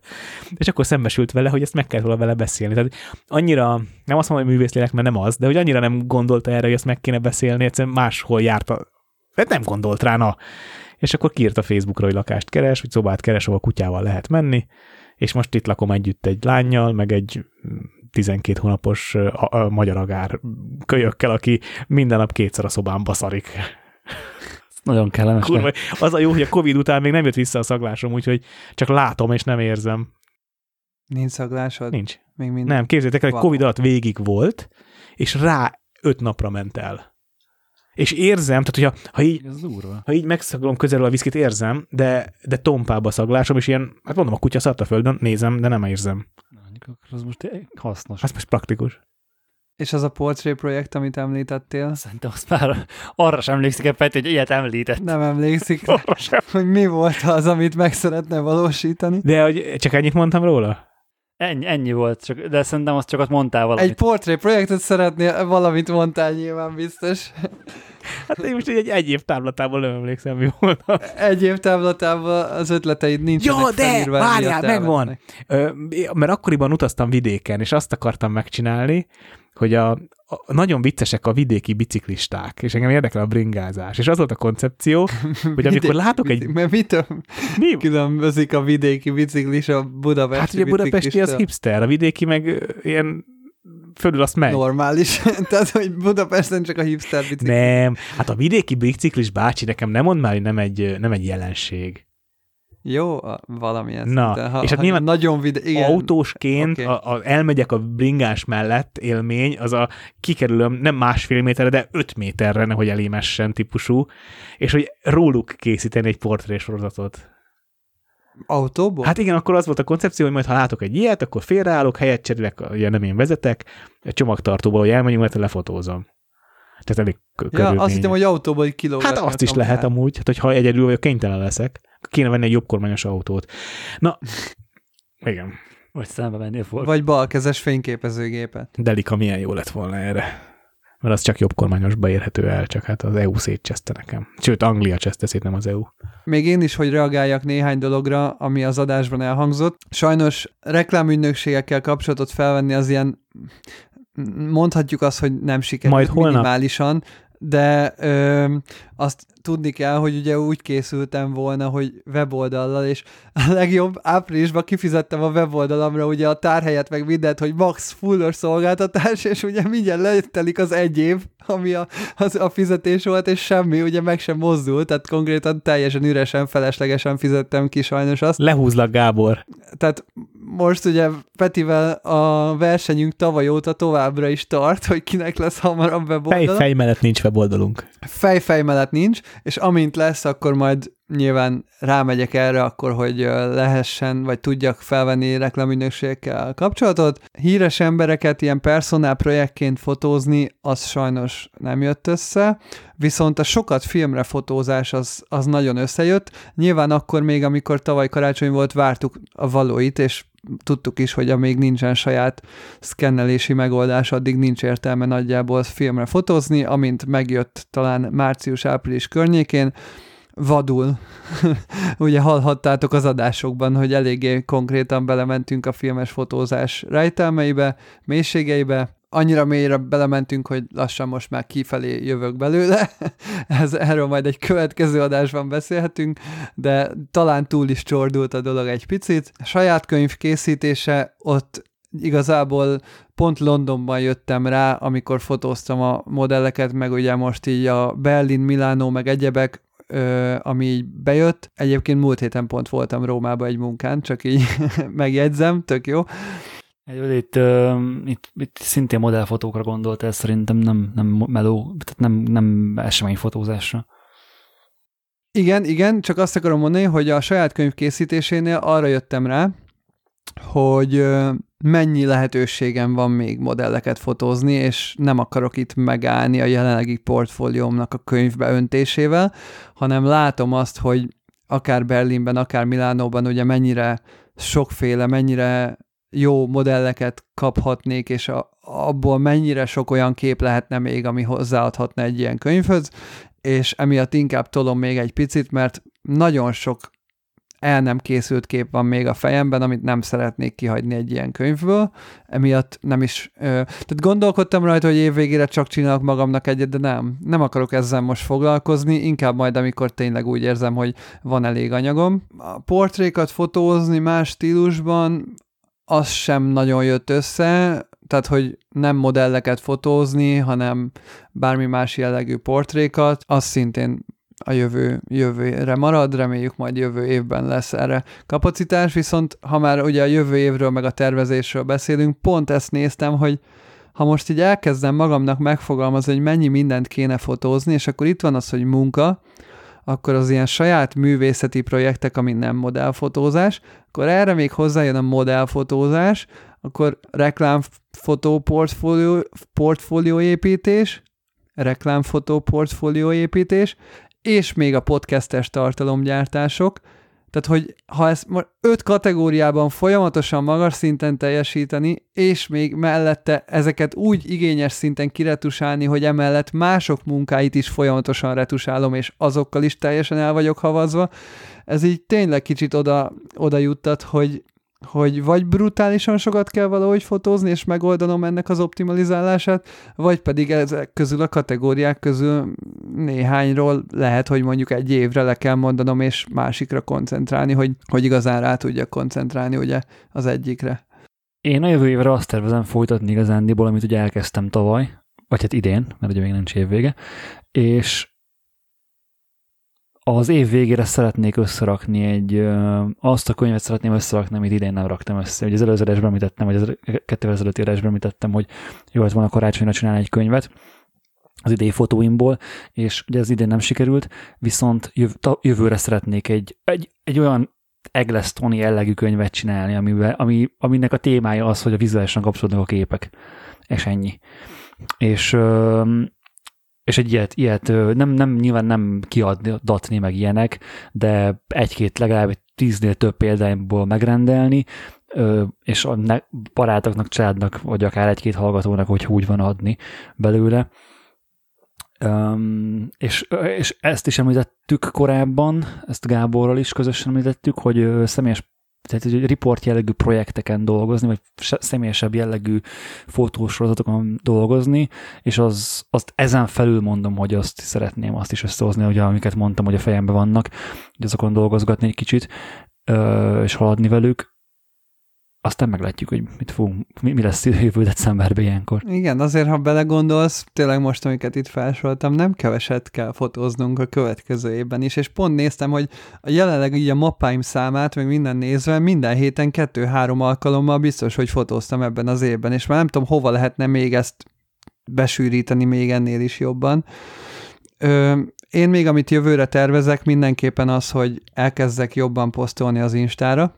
Egész kétezer-huszonegyben nem posztoltam egy darab képet sem. Az igen. Csak sztoriba. Tehát jövőre próbálok majd posztolni, nem csak modellfotót, szerintem egyébként ez meg fog változni. Egyébként posztoltál. Akár a szponzorok miatt is. Biztos? Na persze, a Tripodcastre. Ja, igen, pe- hát persze, meg a Tripontra is, meg mindenhova nyilván, csak a saját, a sajátomra nem. és valószínű, hogy a saját Insta profilom ilyen szempontból meg is fog változni. Ugye beszéltük korábban azt, hogy amint elkészül a weboldalam, akkor ki fogom írni az Instára, hogy az Instám nem portfólió, hanem csak egy Insta, és akkor kirakok mindenféle random képet. Nagy valószínűséggel e felé, a változás felé el fogok menni. Egyébként valószínű a szponzorok miatt is ö, előnyös lesz, hogyha nem csak modellfotót rakok ki, hanem bármilyen random fotót kirakhatok.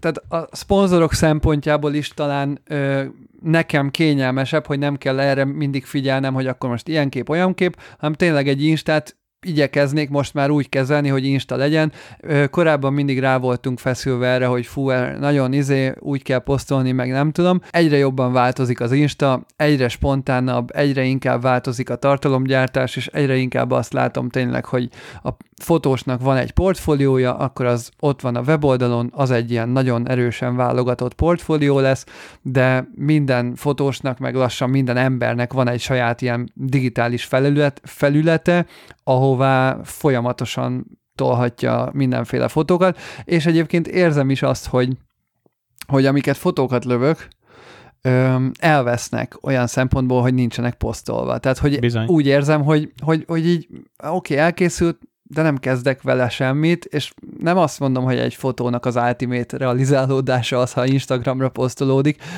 de azért mégis gyakorlatilag jelenleg csak a saját vinyomra gyártom a képeket. És azért tök jó lenne, csomó képnél éreztem, hogy ú, de jó lenne ezt így láttatni, megmutatni, tök jó lenne, ha ezt látnák az emberek, de hogy annyira nem illik a, az Instagramomra, meg ilyen tök nagy nyomás volt már így rajtam, hogy hú, akkor most mivel térjek vissza az Instagramra, tudod, az első képem egy év után, és akkor kirakok valami hulladékot, az meg olyan bénának tűnik. Rakj ki egy selfie-t. Egy selfie. Benedek, nem a Gábor volt az, aki az Instagramot ról úgy beszélt, hogy nem kell komolyan venni? Hát de pont erről pont szól, amit mondta. De az nem komolyan tehát, bevés, hogy komolyan veszed, hogy mivel térsz vissza?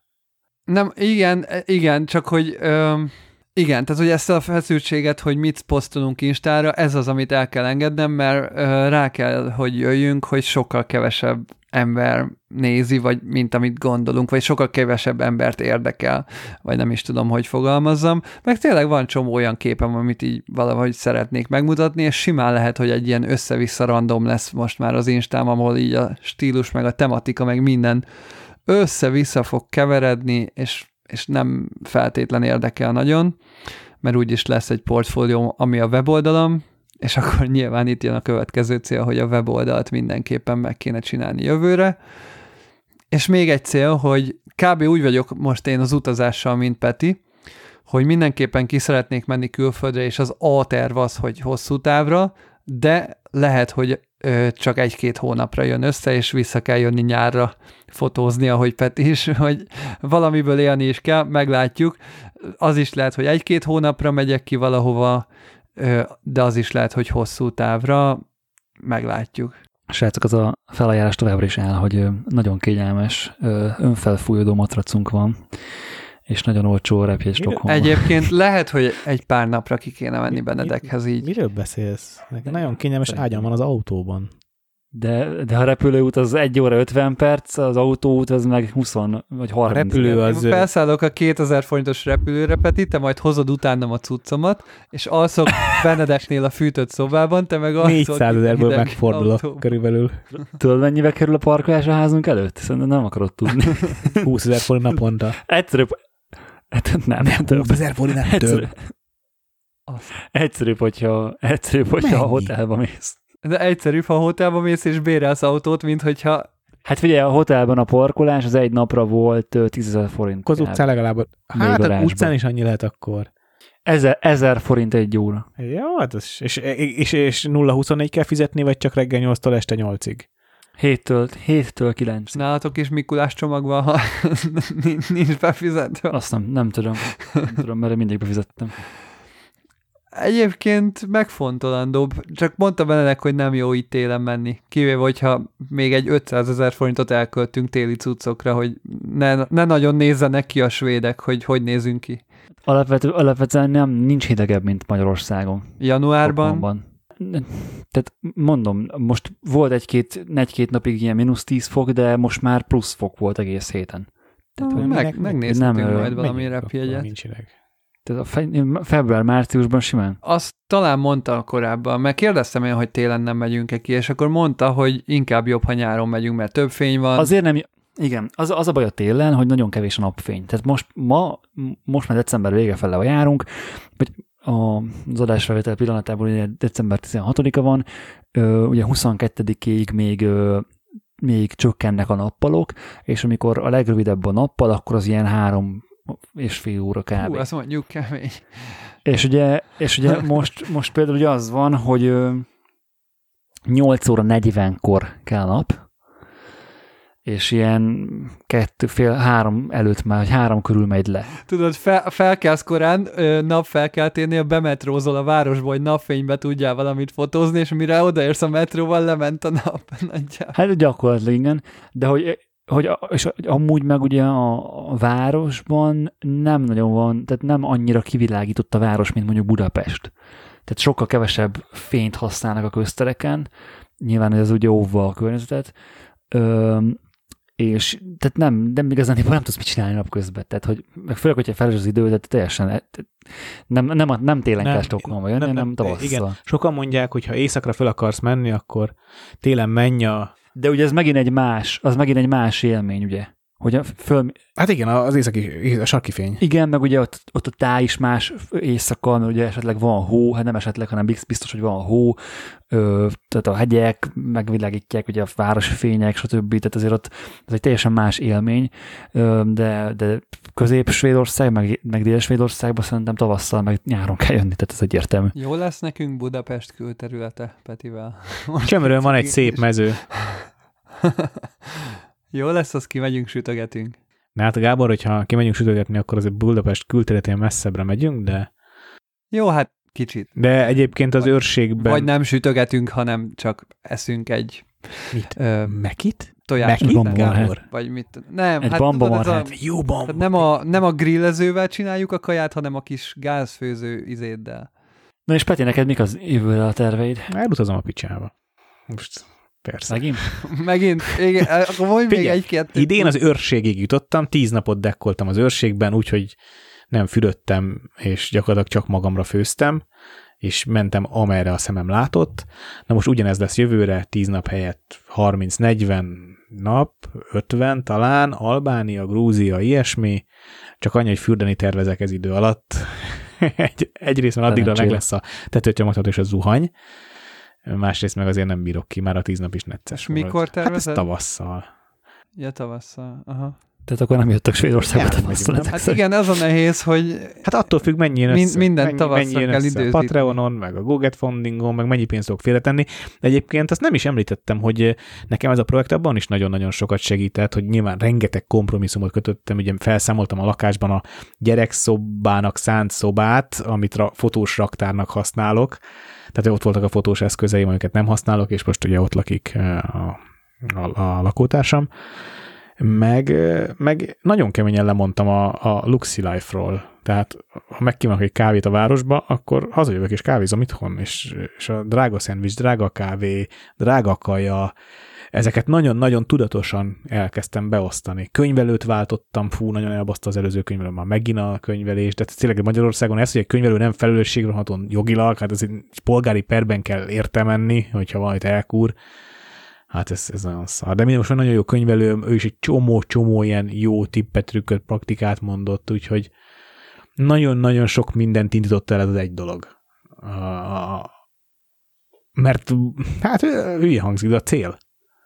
A cél az nagyon sokat számít az ember életében. Én meg mindig, én nagyon sokáig éltem az egyik napról a másikra, meg f- szerencsés vagy ügyesebb nálam, aki ezt jobban meg tudja csinálni, de sokszor én fotósként nem láttam a hosszú távú célt, mindig csak a hónap végéig, meg a következő projektig, meg a következő tavaszig, meg a következő esküvői szezonig életszakasztól függően gondolkodtam, és nem hosszú távon. Még a habitusomból is fakad. És fotózni? Hát, amit látok. Nincs. Nincs ilyen. Most nem akarok sok dologra fó- fókuszálni egyszerre. Majd fotózni, amit jön szembe. De egyelőre legyek ott. Yeah. Azt nem, nem akarom túltolni. Ez, a, ami most van, egy filmre kattintgatni, meg a, talán egy iksz száz vé-vel fotózni az utat. Nagyobb, nagyobb ambícióm igazából nincs, csak élményeket csak. Hát ez nagyon nem csak, szóval élményeket keresni és gyűjteni, és kicsit rálazulni a jövő évre, amikor negyven leszek. Tényleg jövőre te, harminc, én te, jövőre te negyven leszel, én meg harminc. Bár se gondoltam. De rossz. Most kezdődik az élet, Benedek. De most ér, nem most ér véget? Nem, most kezdődik. Akkor negyven, negyvennél véget ér? Az egy második stage. Az, amikor az Apollo ledobja, tudod, a, ledobja az első gyorsító fokozatot, és indul a második. Az a i es o háromezer-kétszáz után. Ez jó. Ott egyre romlik a minőség. Csökken a dinamika, még, de többet látsz. Még csökken a dinamika, egy picit többet látsz, de egyre zajosabb, egyre rosszabbul látsz, egyre... És egy bizonyos szint felett már, örülsz, hogy már nem fogod Örülsz, tudni. hogy megvan a pillanat. Igen. Örülsz, hogy megvan. Igen, egy bizonyos szint felett már örülsz, hogy megvan egyáltalán. Megvan az adás cím is megint. Oké, okay, akkor ez az adás cím, és akkor szerintem köszönjünk el időre, idénre a hallgatóktól, srácok. Köszönjük, hogy egész évben minket hallgattatok, jövőre találkozunk, nyilván két hét múlva. A támogatóinak köszönjük ismét, a Tripontnak, a Manfrottónak, a Samyangnak, a Niszinek és a Hánálnak, és köszönjük kilenc Patreon támogatónknak, Jancsa Jánosnak, Sutta Dávidnak, Turóci Gábornak, Erdős Balázsnak, Németh Mészáros Bálintnak, Vince Robertnek, Vég Sándornak, Budocki Norbertnek és Nagybai Ádámnak, és reméljük, hogy jövőre megint egy háromszáz százalékos növekedést tudunk elérni a Patreon támogatóinkra, hogy mindenkinek nagyon javasoljuk a tripodcast.hu per Patreon oldalt. És hogyha még esetleg nem csatlakoztatok a, a Tripodcast community csoportba, akkor pedig azt a tripodcast.hu per community oldalat megtaláljátok. Csoportot azért is ajánljuk, mert nem csak jó tartalmak, meg jó beszélgetések vannak, de szeretnénk bővíteni a rálátásunkat a fotósokra, és minél több izgalmas témát, témát megismerni, mert én azt látom, hogy hogy ami nagyon jó, hogy olyan, olyan fotósok gyűltek ott össze, akiknek tényleg érdemes elolvasni a véleményeit, és nem ilyen fórum pufogás van, hanem kurva érdekes témák és nagyon érdekes okfejtések szoktak lenni. Nagyon örülök. Ez, nem tudom, melyikünk ötletünk volt, szerintem Gábor, de Gáborra tippelnék, de ez a community, ez rohadt jó ötlet volt. Jó, egyre, egyre több jó poszt van, igen. Hát nem kell más, most ez nem ilyen hazabeszélés, nem kell más fotós csoportot néznem, mert itt minden megvan. Kurva jó. Igen. Abszolút, ebben az abszolút együtt értek Peti, sajnos. Hát nem sajnos, de ja. Ez most kicsit ilyen ö, ö, álszentül hangzik, de tényleg. És hogyha Patreonról állni nem szeretnél, de, de szeretnél valamit értünk tenni, hogy sokáig működjünk, és egyre jobb témáink legyenek, ami, aminek én rohadtul örülnék, hogyha ha egy fotós ismerősöknek mesélni a podcastről. Köszönjük, hogy minket hallgatotok. Sziasztok! Sziasztok! Sziasztok!